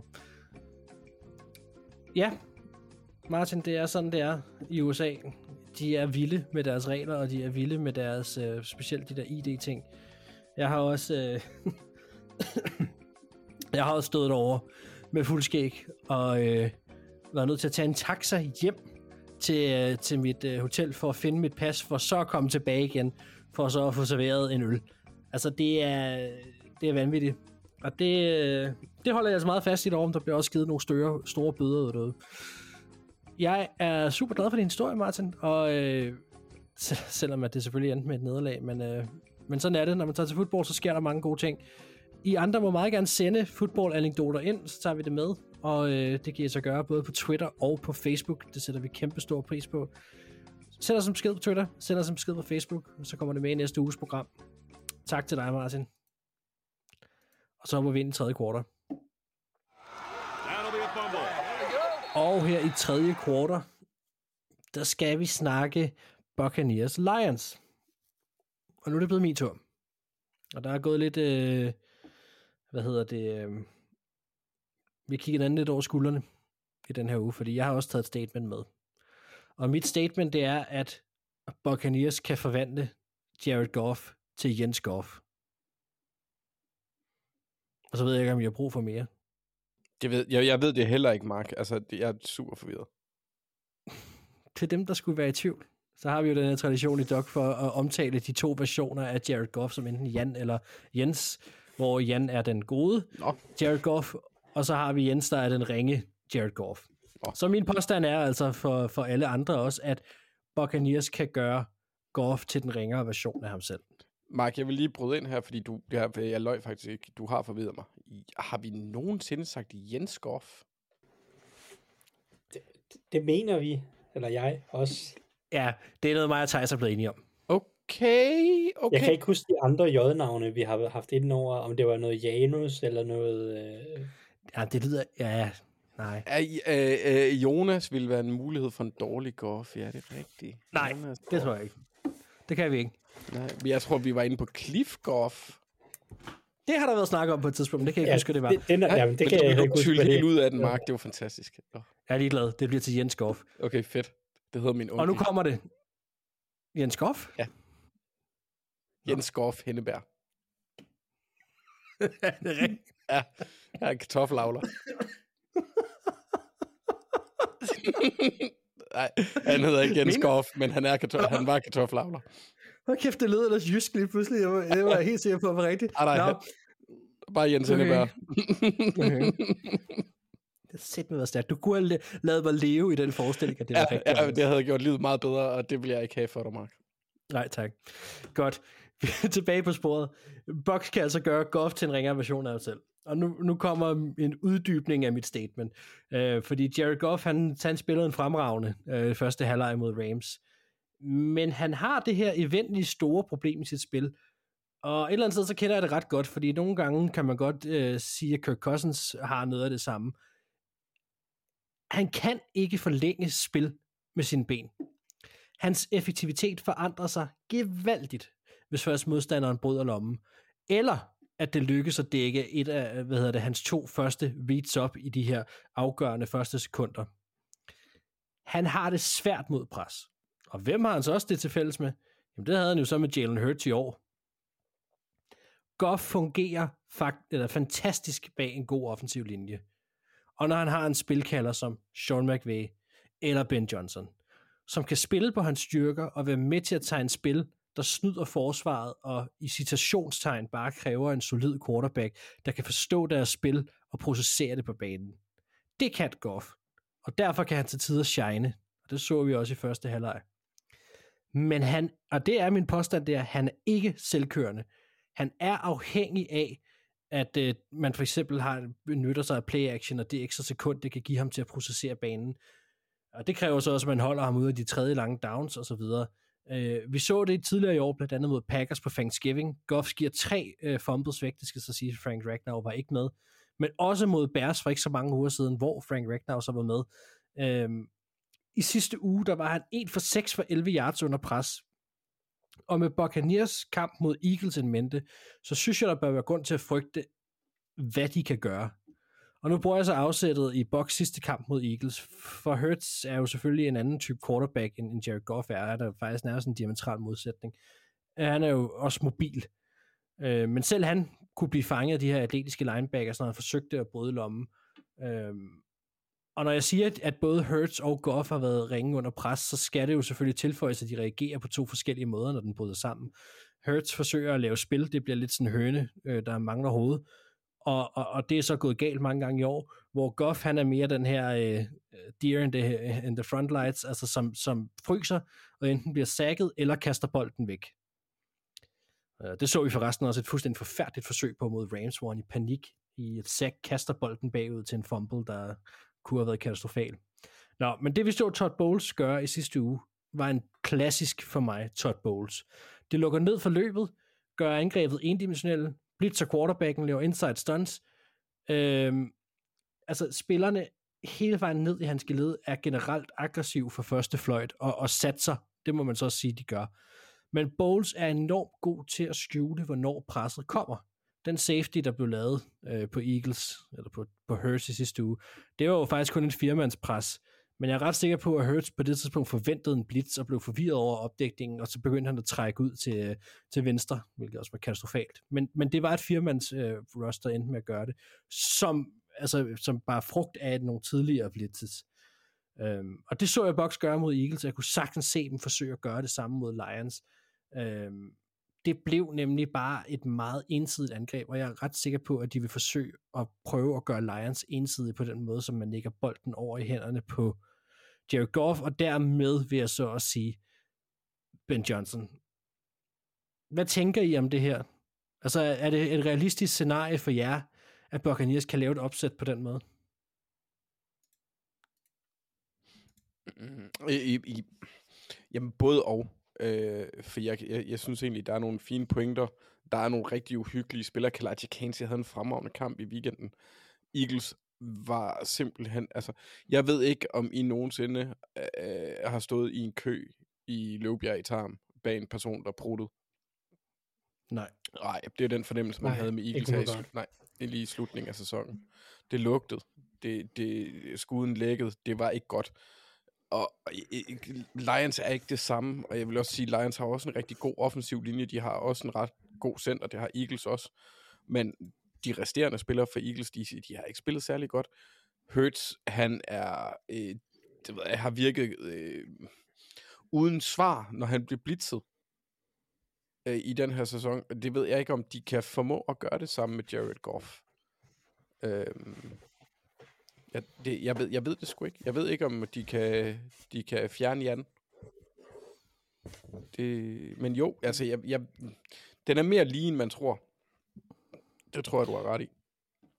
Altså, øh, det, det som, jeg havde egentlig skrevet en, en, en anden ting, ligesom om, altså et andet statement først, så valgte jeg at omformulere det, fordi det var ligesom sådan, jeg tror mit pointe ville have været til at starte med, at Buccaneers var som lavet til at slå Lions, og, og det, det kan man sige, det, er- det, det synes det bakker jeg alligevel lidt tilbage på, fordi det synes jeg alligevel var lidt, lidt for hårdt, men, men det, det underbygger nogle andre ting også i forhold til, at at det er bare ikke sjovt øh, for Lions at møde endnu et hold, som, som den anden vej også rundt øh, har det her kasteglade angreb med nogle store receiver og så videre. Der, der er nogle andre ting i det også. Øh, men, men lad os lige holde os til, til Jared Goff, fordi for mig er han nøglen i den her kamp, og jeg ved ikke, altså øh, nu synes jeg, jeg har set rigtig meget Jared Goff efterhånden, og, og det, min, min holdning har egentlig ikke rigtig ændret sig voldsomt meget gennem tiden. Jeg har stadig den samme holdning, som da han spillede under Sean McVay. Øh, det han er, og nu snakker vi øh, tidligere, øh, hvad hedder han, Brock Purdy, altså det der med system quarterbacks, og hvad er det rigtige sted. Jeg vil jo våge at påstå, at den eneste grund til, at det rigtig fungerer i Lions, er fordi, at Ben Johnson kan give ham noget af det samme, som Sean McVay kunne. Det er bare den type Jared Goff er, og det er ikke nødvendigvis øh, dårligt, fordi det kan han virkelig, virkelig også være god til. Han har bare et problem, hvis det spil, som Ben Johnson har tegnet op, ikke er det rigtige. Altså, og det, det, der, det der, hvor jeg, jeg synes bare, det er så tydeligt, lige så snart han skal stå på egne ben 100%, og det, det er jo selvfølgelig, det skal jo selvfølgelig forstås som om, at han skal jo selvfølgelig lave readsene selv også, og så videre. Men, men når det bryder ned, hvilket det vil gøre, så har jeg bare meget, meget sjældent set gode beslutninger taget for Jared Goff. Og øh, det er klart, det, det, det, det, det, det kan jo sagtens sig gøre, at de kalder en, en perfekt kamp. Jeg bliver bare nervøs for, at, at det her game-breaking forsvar, som, som Todd Bowles kommer med, som vi også berørte i sidste uge, kan blive et stort problem for Jared Goff, hvis de først får fat. Og og det er ligesom det, jeg måske tænker, kan, kan gå hen og blive et, en hovedpoint i hele kampen. Hvad tænker du, Thijs? Er det, er det, er det, en, øh, er det et plausibelt scenarie for dig? Ja, Ja, men det, det mener jeg, det er. Øh, det, det, det er måske det mest interessante opgør. Det er ikke så meget spillermæssigt. Jeg tror, det, for, det handler om trænersiden af det. Om Todd Bowles, han kan øh, forvirre slash frustrere øh, Ben Johnson. Det, det, det er det, det handler om. Fordi ja, hvis han kan, hvis han kan få Lions ud øh, af comfortzonen, øh, og få skabt en masse pres på, fordi det er det, Bowles er dygtig til. Det har det været øh, i al den tid, han har været head coach eller defensiv koordinator, og øh, det var også hans varemærke, da han var i Jets og så videre. Det er hans evne til at blitse slash øh, skabe pressure fra en, en hel masse forskellige looks øh, op foran. Og hvis han kan lykkes med det mod en ellers god offensiv linje og en, en god offensiv koordinator, så, så er jeg helt enig i, at, at så har vi set, og så vil Jared Goff få det meget, meget svært. Øh, det, er så, altså, det, det er det der spørgsmål, om det kan lykkes for ham. Det, det, det, om Ben Johnson har, hvem, hvem har den bedste plan? Om det er Ben Johnson eller Todd Bowles? Øh, jeg, Mm. jeg synes, det er et realistisk scenarie, at, at Bowles han kan vinde den, den duel og, og skabe problemer op foran for, for, øhm, for Ben Johnson og Jared Goff. Og hvis det sker, så åbner det kampen virkelig meget op, fordi jeg stoler meget, meget, meget lidt på Lions' forsvar, hvis jeg skal være helt ærlig. Mm-hmm. Øh, jeg synes Ja, ikke, det er næste at side af sagen, ja. at der, deres kasteforsvar imponerer mig på ingen måde. Og især ikke, hvis du har et par gode tackles, øh, som, som jeg egentlig synes, at, at Buccaneers har. Øh, selvfølgelig især i, øh, i en Tristan øh, Wirfs, som jo er Mm. et, et base på venstre tackle, men jeg synes egentlig også, øh, Luke, øh, Luke øh, Goddeke er på højre tackle, øh, er, er, har spillet en ret pæn sæson. Øhm, så, så, så, så synes jeg virkelig, at du kan tage meget af det her Lions kasteforsvar væk, for jeg synes ikke, de har så mange øh, indvendige trusler. Jeg ved godt, de kan, de kan smide øh, Aiden Hutchinson ind øh, og rushe indvendigt nogle gange, og det vil de nok også prøve at udnytte netop, fordi guardsene er det svageste punkt. Øh, Ja, det er vel specielt left guard, ikke? Det er vel, det er vel der, hvor man kan få pres op igennem på Baker. Ja, ja. Det, det, det er det. Det er de indvendige tre positioner, øh, som du siger. Left guard er især et problem. Jeg synes egentlig også, Cody Mork øh, ja. kan være øh, et problem i pass protection, og ja, Robert Hainsey på center er sådan set heller ikke øh, uskyldig øh, normalt. Så, så jeg synes, at de tre indvendige, det er der, det er der Lions øh, skal skabe deres pres, øh, for at undgå at udstille deres kasteforsvar mere end højst nødvendigt. Fordi det synes jeg er et problem, og det tror jeg godt, de kan få store problemer med øh, øh, mod Buccaneers øh, receiver og et, og et kasteangreb, som gør det ret fornuftigt lige nu. Øh, så ja, jeg er enig. Hvis Buccaneers vinder, så er det nok fordi Todd Bowles, han vinder øh, matchuppet på sin side. Øh, og det, det er nok det, der kommer til at afgøre det. Jeg tror, Buccaneers skal nok score nogle point. Det tror jeg ikke, det er det, der bliver problemet. Øh, hvor mange de scorer, det, det afhænger nok øh, lidt af, øh, hvad, hvad forsvaret kan hjælpe dem til. Så lad os sige, de ikke, så lad os sige at han ikke vinder det, Todd Bowles. Han vinder simpelthen ikke den der, øh, eller overvældende, for han ikke lagt pres nok. Ben Johnson får lov til at køre, øh, Jared Goff får lov til at, at gøre det, han er bedst til. Altså, hvor er det så, man skal ramme det her Buccaneers forsvar? Altså, det er, er det, sidste gang var det Amon Ra St. Brown, da de mødtes, øh, der, der havde en kæmpe kamp. Er er det, jeg husker det som om, at han også spillede i slotten der. Nu, ja, det mener jeg, han gjort nogle gange i hvert fald. Øh, men, men altså, at, hvordan skal man angribe det her Buccaneers forsvar? Øhm, helt, helt klart i, i slotten øh, er, er, er første sted at starte. Øh, mm. Det, det, er, det er der, Buccaneers er svagest. De, de har haft problemer i løbet af året, Buccaneers, øh, udvendigt. Øh, skal se, han havde 35 snaps i slotten i, i uge 6, de to har mødtes sidst. Så, ja. så men, men, men Buccaneers har haft problemer udvendigt hele sæsonen, men Carlton Davis og, og Jamel Dean har hævet niveauet øh, de, sidste, de sidste uger. Så det er, det er helt sikkert i slotten, og det er helt sikkert, øh, hvis man kan isolere øh, enten KJ Britt eller Devin White i opdækningen. Det er sådan nogle steder, man kan sætte kniven ind, og så, og så øh, skal man, hvis man kan stikke en Kalaita Kansi som pass rusher, så synes jeg ikke, at de har så mange andre consistent pass rusher. Stadigvæk Buccaneers. Jeg ved også, det var noget, jeg snakkede om sidste uge, de fik skabt masser af pres på Eagles øh, via deres scheme og Eagles øh, generelt set øh, offensiv håbløshed. Men, øh, men øh, jeg synes stadigvæk ikke, at de har super mange dygtige, consistently dygtige pass rusher. Der synes jeg, at altså Kansi er den eneste, som jeg faktisk tror øh, kan være en consistent difference maker i, i forhold til pass rusher. Ja, så har de jo så den her store bamse Vita Vea, som er en stor del af, at de kan lukke løbet ned, i hvert fald indvendigt, øh, og, og være med til at gøre det, Todd Bowles gerne vil. Han vil gerne lukke løbet ned og gøre det endimensionelt, så han kan bruge sin pass rusher eller sin scheme. Øh, og det, det bliver med med også en spændende kamp, de to, øh, altså D-line mod O-line, og, og løbespillet om, for Lions, om det kan komme til at fungere eller ej. Fordi hvis de kan få det til at fungere tidligt, så tror jeg, at Bowles får problemer ret hurtigt. Ja. Godt. Jamen, øh, nu ser vi, vi har meget godt igennem den her kamp. Øh, nogle, nogle fede matchups rundt omkring. Spændt på at se, øh, vi så øh, Kate Otten i sidste uge tight end for, for Box.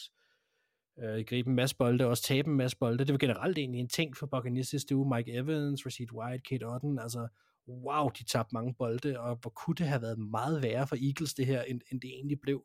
Det var virkelig øh, deres egen skyld, Box, at, øh, at det ikke blev værre. Øh, men, men spændende at se, og, og, og så må man bare sige, kæmpe fed historie med Baker, altså, og øh, vi havde Buccaneers utrolig lavt på vores liste, nummer 30 eller 31, og jeg havde Baker Mayfield helt i bunden, og, altså, og nu står de her og kan, kan muligvis øh, altså, slå Lions ud. Altså, det, det, det er helt vildt. Så må vi selvfølgelig se, om de kan det, men øh, er det en bare, de har vundet en playoff-kamp, er jo, er jo vildt. Godt. Vi snakker om, hvem vi tror, der vinder i fire kvarter, og så hopper vi videre til den sidste kamp, som øh, du har fået ansvaret for, Anders, og det er vel, han har sagt, den helt store, en, en, nu kan vi snakke nyklassiker, vi havde oh. Brady mod Manning, ikke? Altså tidligere uh, har vi set de der to quarterbacks profileret højt op mod hinanden og have en eller anden form for hvad kan man sige, embedsmæssigt øh, rival. Men, men, men nu Chiefs, Bills, Josh Allen, mm. Patrick Mahomes. Hvad bliver det for en kamp? Jamen, Mark, øh, det kan jeg ikke svare på. Ej, jeg, jeg, jeg, for at være helt ærlig, jeg har givet den her kamp, øh, øh, fordi jeg har forberedt mig i dag, og i dag har jeg været træt, så jeg har givet den kampen overskriften Step Brothers. Og øh, for de øh, fornuftige mennesker, der når de hører de ord, så tænker de på en film med Will Ferrell og øh, John C. Reilly. det, var, det var også den, jeg tænkte på, faktisk. Det var godt. Du, du er også fornuftig, Mark. Øh, men det er simpelthen fordi, der er så mange ligheder i det her, og alligevel er de lidt forskellige. Men altså, øh, Mahomes og Allen, eller Bills og Chiefs, 3 og 3 i øh, tiden, hvor Mahomes og Allen har været quarterbacks. Jeg synes begge, særligt i den her sæson, bærer deres hold. Øhm, de løfter deres hold frem. Begge angreb, synes jeg, er meget afhængige af et våben. Øh, det er så blevet mindre for Buffalo, og sådan set også for Chiefs på det seneste. Dix og Kelsey er ikke så meget i, i, i øjnefaldene, som de har været. Øh, man kan måske sige, at jeg strækker den lidt her, fordi Ra- Rashid Rice også er begyndt at gøre lidt væsen af sig. Så synes jeg Ja, også... kamp i sidste uge. Ja, præcis. Og så synes jeg egentlig også, at begge, begge, begge forsvar er, er, er overpræsterende. Og så kunne jeg egentlig også godt se dem bygge en køjeseng sammen, og så gå helt amok over, hvor meget plads det vil give til dem, til at lave aktiviteter. Eller, eller bare blive super, super, super pumped, fordi den ene af dem foreslår at lave karate i garagen. Det, det, det kunne jeg virkelig godt forestille mig. Øhm, jeg tror, og det her det kommer til at lyde super nederen, jeg tror overskriften for den her kamp, det bliver skader hos Bills. Hvis det ikke er Altså Step nye, Brothers. altså nye skader, eller, eller Også de det. skader, der allerede har været. Også okay. det. Christian, altså de har jo nærmest ikke nogen øh, cornerbacks. Lige nu er Russell Douglas, han, så, han var ude i weekenden med en knæskade, hvis jeg ikke husker helt forkert. Mm. Øh, Christian Benford, han er vist i concussion protocol.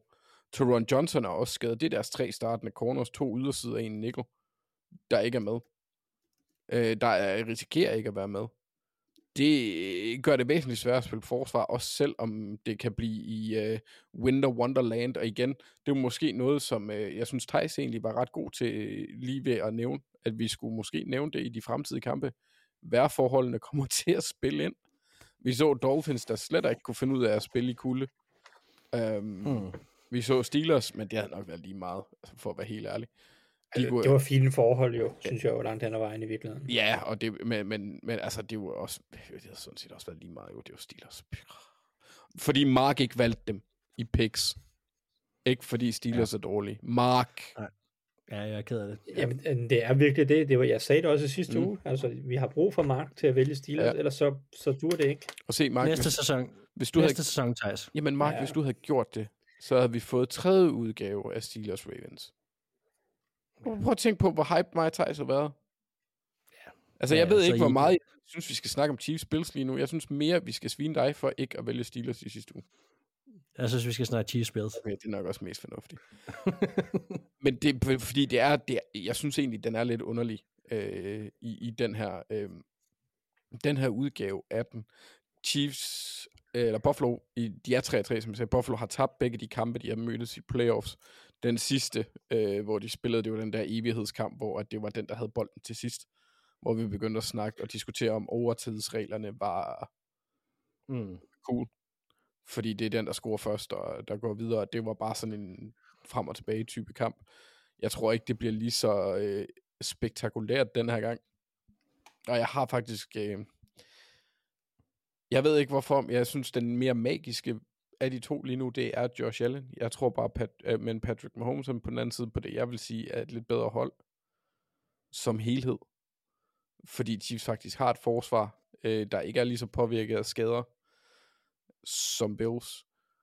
Men igen, så er det en kamp, hvor du kommer ind til det på en lidt anden måde, end jeg vil sige tidligere sæsoner, fordi det er øh, super simpelt. Det er quarterback afhængigt. Hvis Josh Allen, han har super Allen, tager sin supermand kappe på, så tror jeg, at Chiefs får det svært.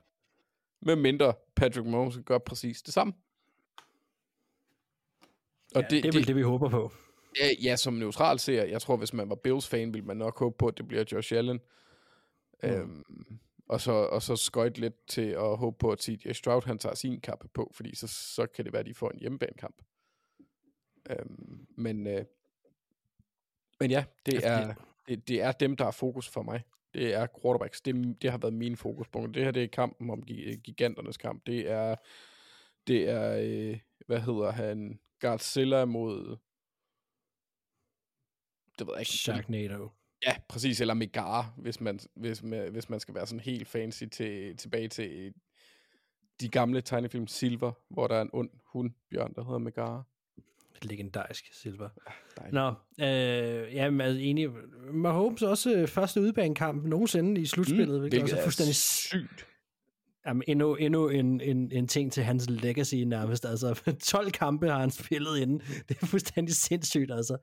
Øhm, jeg, jeg vil ønske, at jeg lige kunne trække den i en anden retning. Altså, jeg, jeg kan Mm, heller ikke se ud over de her to quarterback. Og, og man kan sige, der er... Øh, jeg har lyst til med den her kamp og bare smide hele sæsonen væk.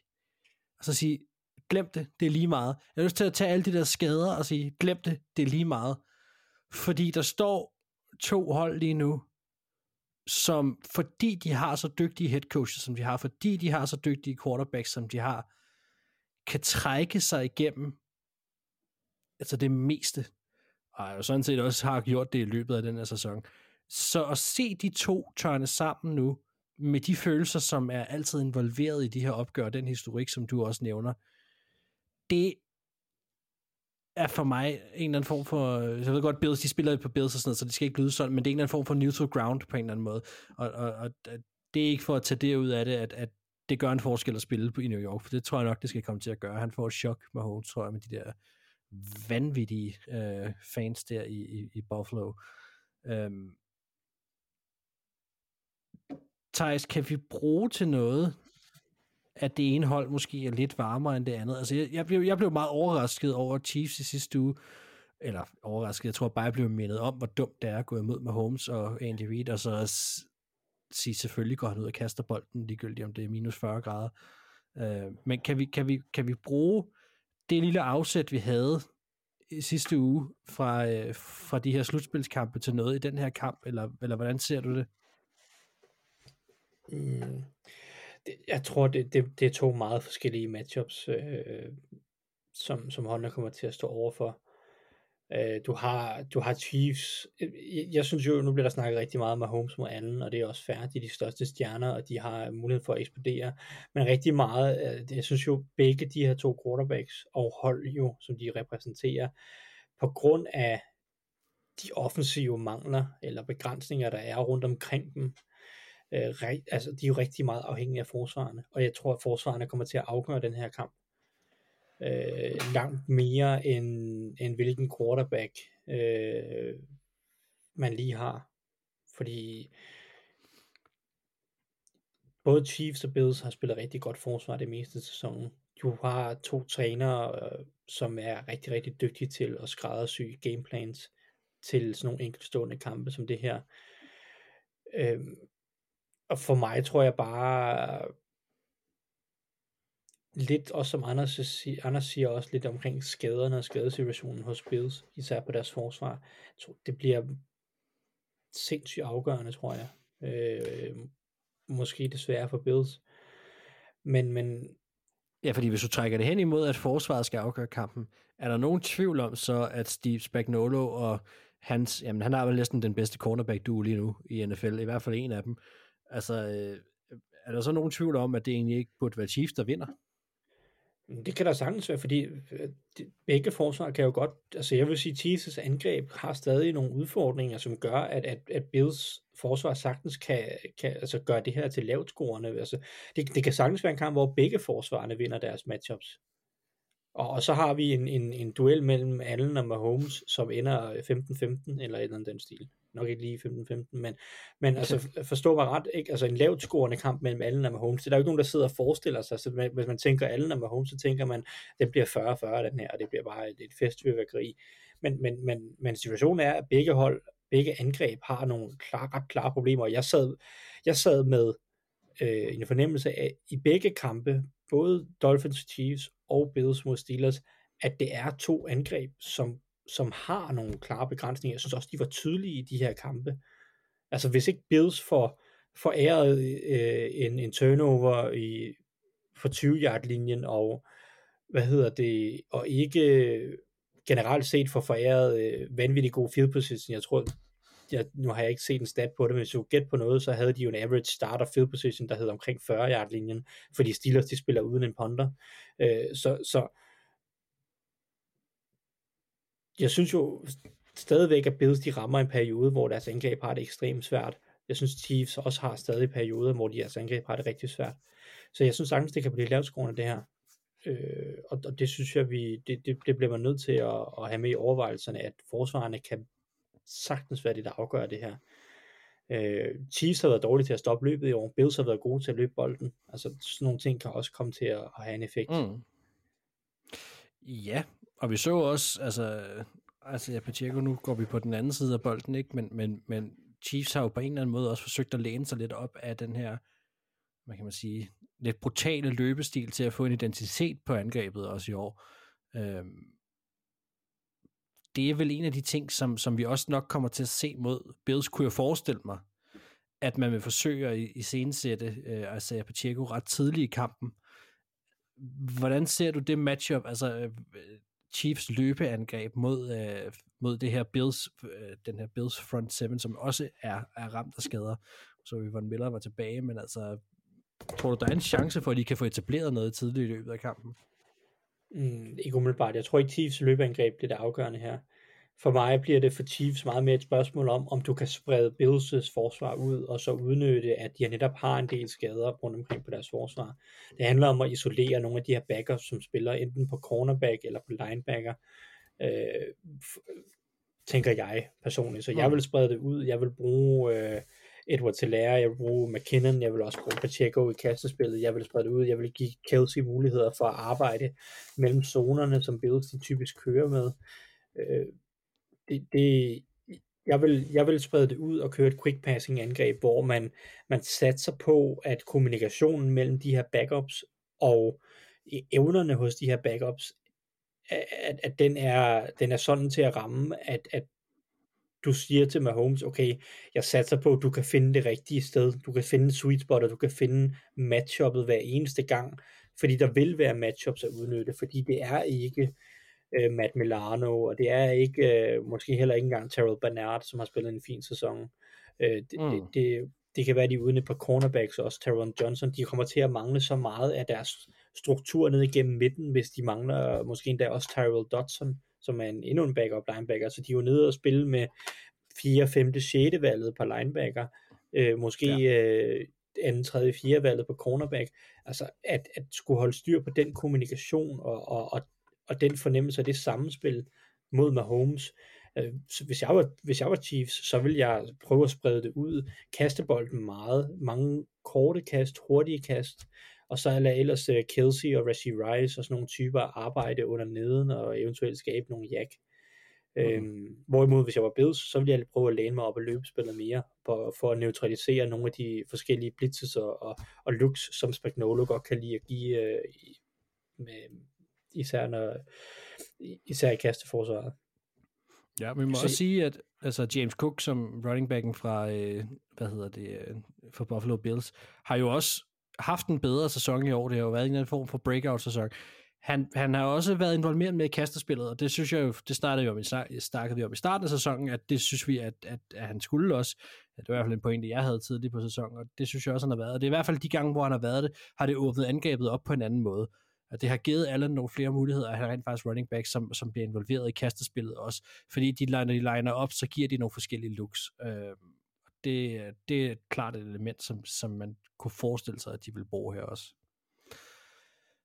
Der er ikke nogen tvivl om, det bliver en kæmpe kamp, det her, om øh, den så bliver lavt scoren, eller højt scoren, eller hvad den gør. Øh, det er øh, for evigt et instant classic, hver gang, at øh, Josh Allen står over for Patrick Mahomes.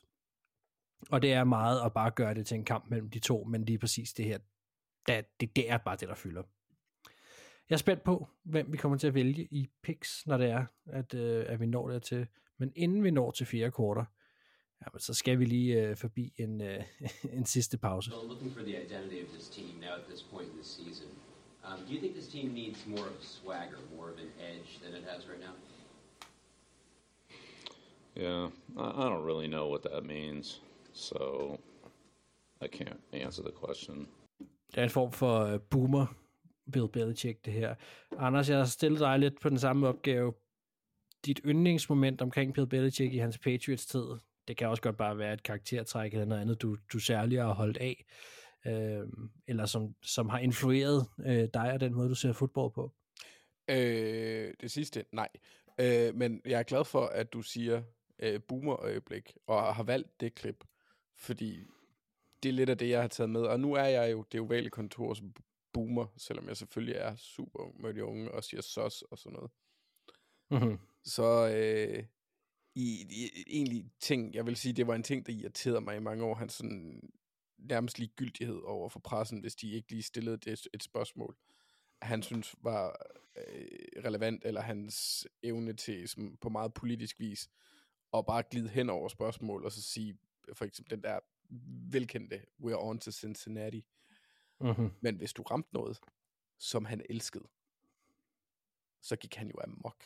Han fik jo et Mhm. spørgsmål engang om special teams, hvor han bare begyndte at Ja, snakke i ni øh, minutter straight. Long snappers. Ja, ja. Om special teams, sådan nogle, de der små, super nørdede ting, og han ved jo mere om fodbold, end, end, end vi nogensinde kan nå at lære. Måske ikke Thijs, men dig og mig, Mark, vi, vi, vi, vi må være lidt realistiske. Han ved Mhm. bare så meget, og det er så skide sjovt at se, når han går ned i detaljer om et område, der måske ikke er så elsket af, af, af ret mange, eller fascinerende. Der er jo flere, der gerne vil have kickers ud af, af, af spillet, og så forsvinder special teams jo lidt sjovt. Men, men det kunne han fandme fortælle om, og han går jo, han er jo et, øh, hvad hedder det? Øh, det- jeg har glemt encyclopedia, jeg har glemt det danske ord. Et leksikon. Tak, Mark. Du er mit leksikon i dag. øhm, han er jo et leksikon om fodboldhistorie også. Altså, det er jo helt åndssvagt, de ting, han kan nævne. Og så, så når han lige bliver ramt af ting, han elsker. Et andet eksempel, der kan jeg jo for henvise til vores gode kollega, der delte en video af en af mine favoritvideoer, fordi han nævner min absolute yndlingsspiller igennem tiden, Ed Reed. De viser et spil, hvor Ed Reed han laver en interception på Peyton Manning. Og måden, han spiller det spil på, det er sådan intelligensmæssigt og filmstudiemæssigt, der er Ed Reed jo verdensklasse. Altså i Spitzenheimer.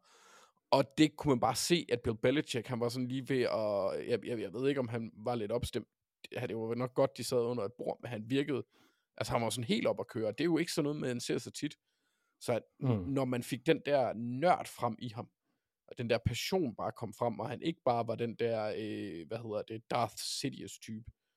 Det var fedt Mm. at se, fordi han har et menneskeligt aspekt, som han også viser til sine spillere, der har været der. Det, sådan- de snakker jo ikke om ham, de fleste af ham, på samme måde, som medierne og vi andre vi gør. Så han har det der menneskelige aspekt, og han har egentlig også et meget øh, tiltalende grin. Det sker bare ikke så tit, at det kommer frem, men når det gør, Mm. så er det fedt.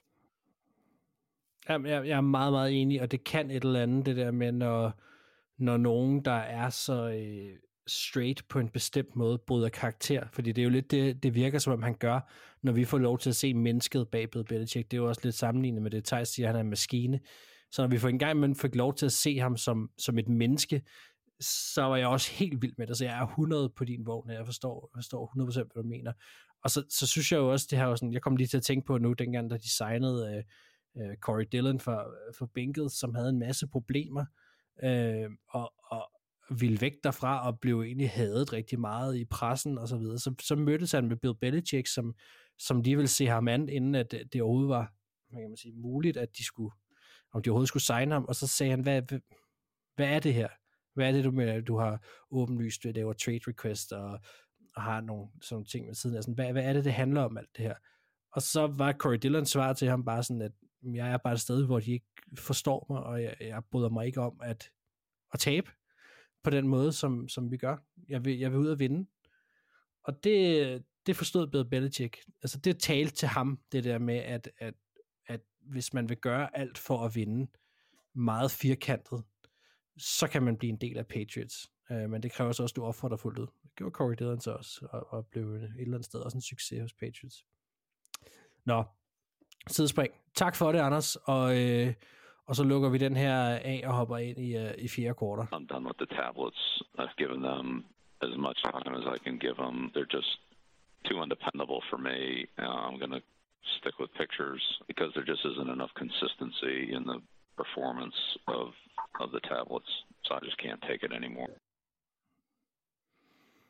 Skønt at se en uh, næsten 70-årig mand på det tidspunkt bare tyre en tablet ned i jorden. Jeg tror, han, han talte for mange over 50, nok mange mænd over 50 på det tidspunkt, der ikke lige kunne finde ud af at føre sin fedtede finger rundt på sådan en tablet der.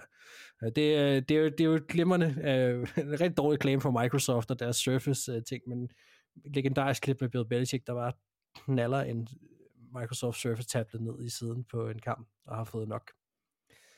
Nå, ikke mere Boomer Bill. Vi rykker ind i fjerde kvarter, og øh, vi skal snakke picks, herr statsminister. Mm.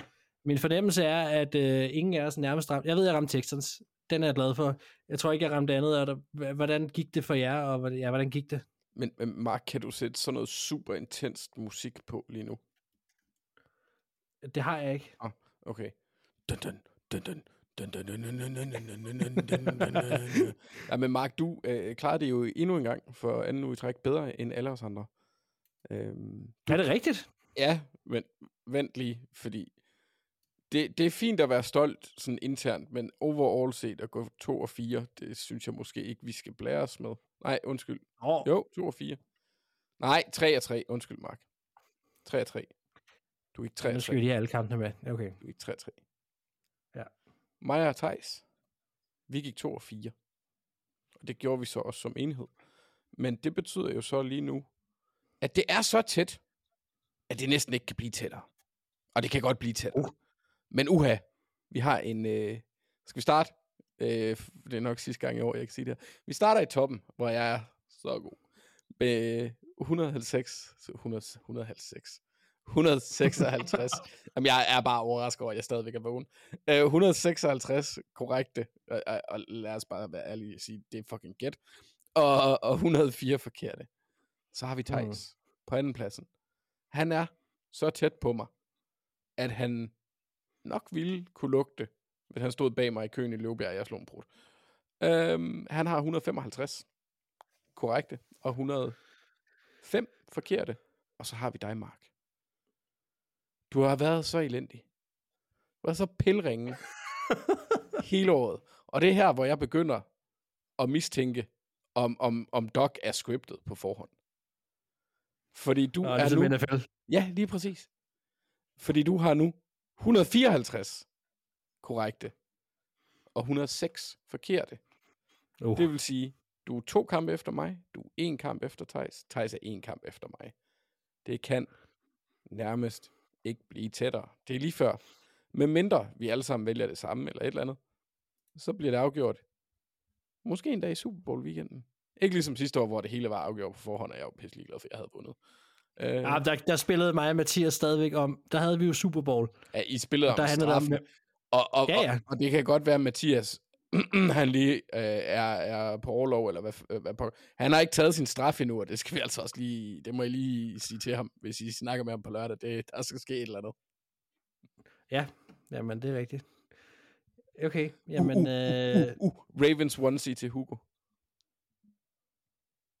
hvad siger du? Ravens onesie til Hugo. Åh! Oh! Ja, til hans søn. Ja, okay, ja. Jamen, du, du, du, har, du er besat af det der, Anders. Det, det, nej, det kommer ikke til at ske. Det er fordi, jeg ved, du ville have det, og det vil han også. Jamen, det vil ikke... Det, det, det, stop. Ja, men Godt. I vil have Nå, mig men til at det- spise svensk pølseret. Hvad fanden er det for noget?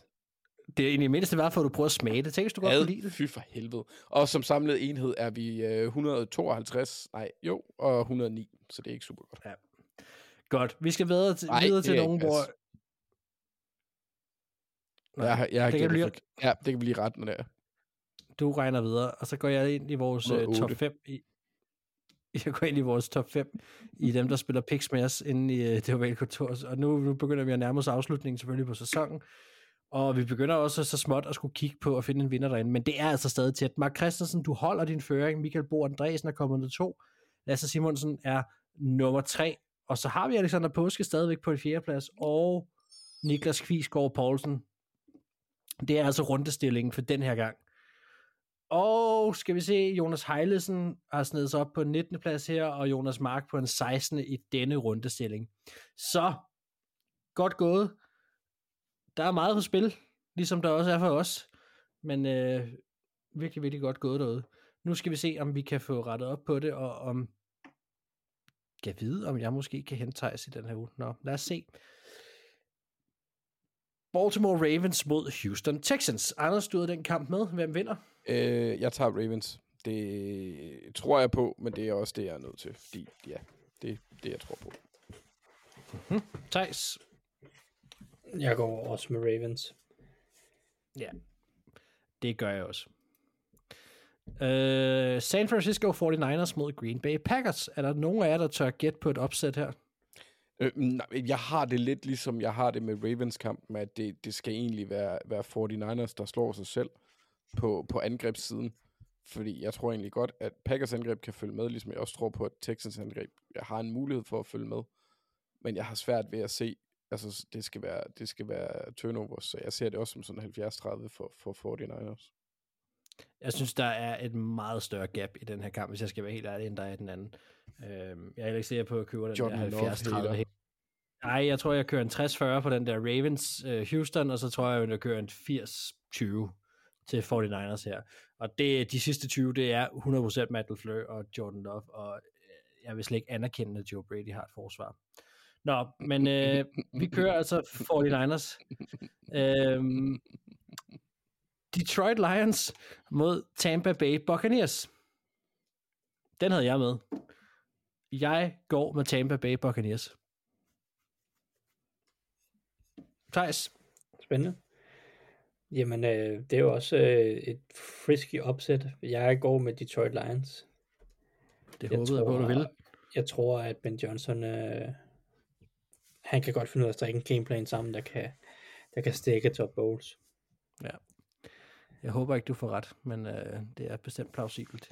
Jeg er lidt ude af satse her, må jeg sige. Nå, Anders? Jeg kan ikke få den der kamp mod Panthers ud af hovedet for box. Altså, jeg, jeg, det, det ved jeg godt, det lyder forkert. Jeg tror ikke, de er så gode, som de... Altså, de, mød, de har været heldige i forhold til dem, de møder. De har, de har super god vibes omkring holdet lige nu. Jeg tager Lions. Ja, jeg er sådan set enig. Jeg tror også, hvis Box går videre, så stopper det næste uge, men øh, jeg synes, der, der er bare noget. Jeg, jeg, jeg tror på opsættet i den her kamp, netop fordi de er bygget på en måde, jeg tror, der kan gå ind på Lions. Nå, så har jeg den sidste kamp hernede, og Anders, det er dig, der havde den med, så du skal starte på den.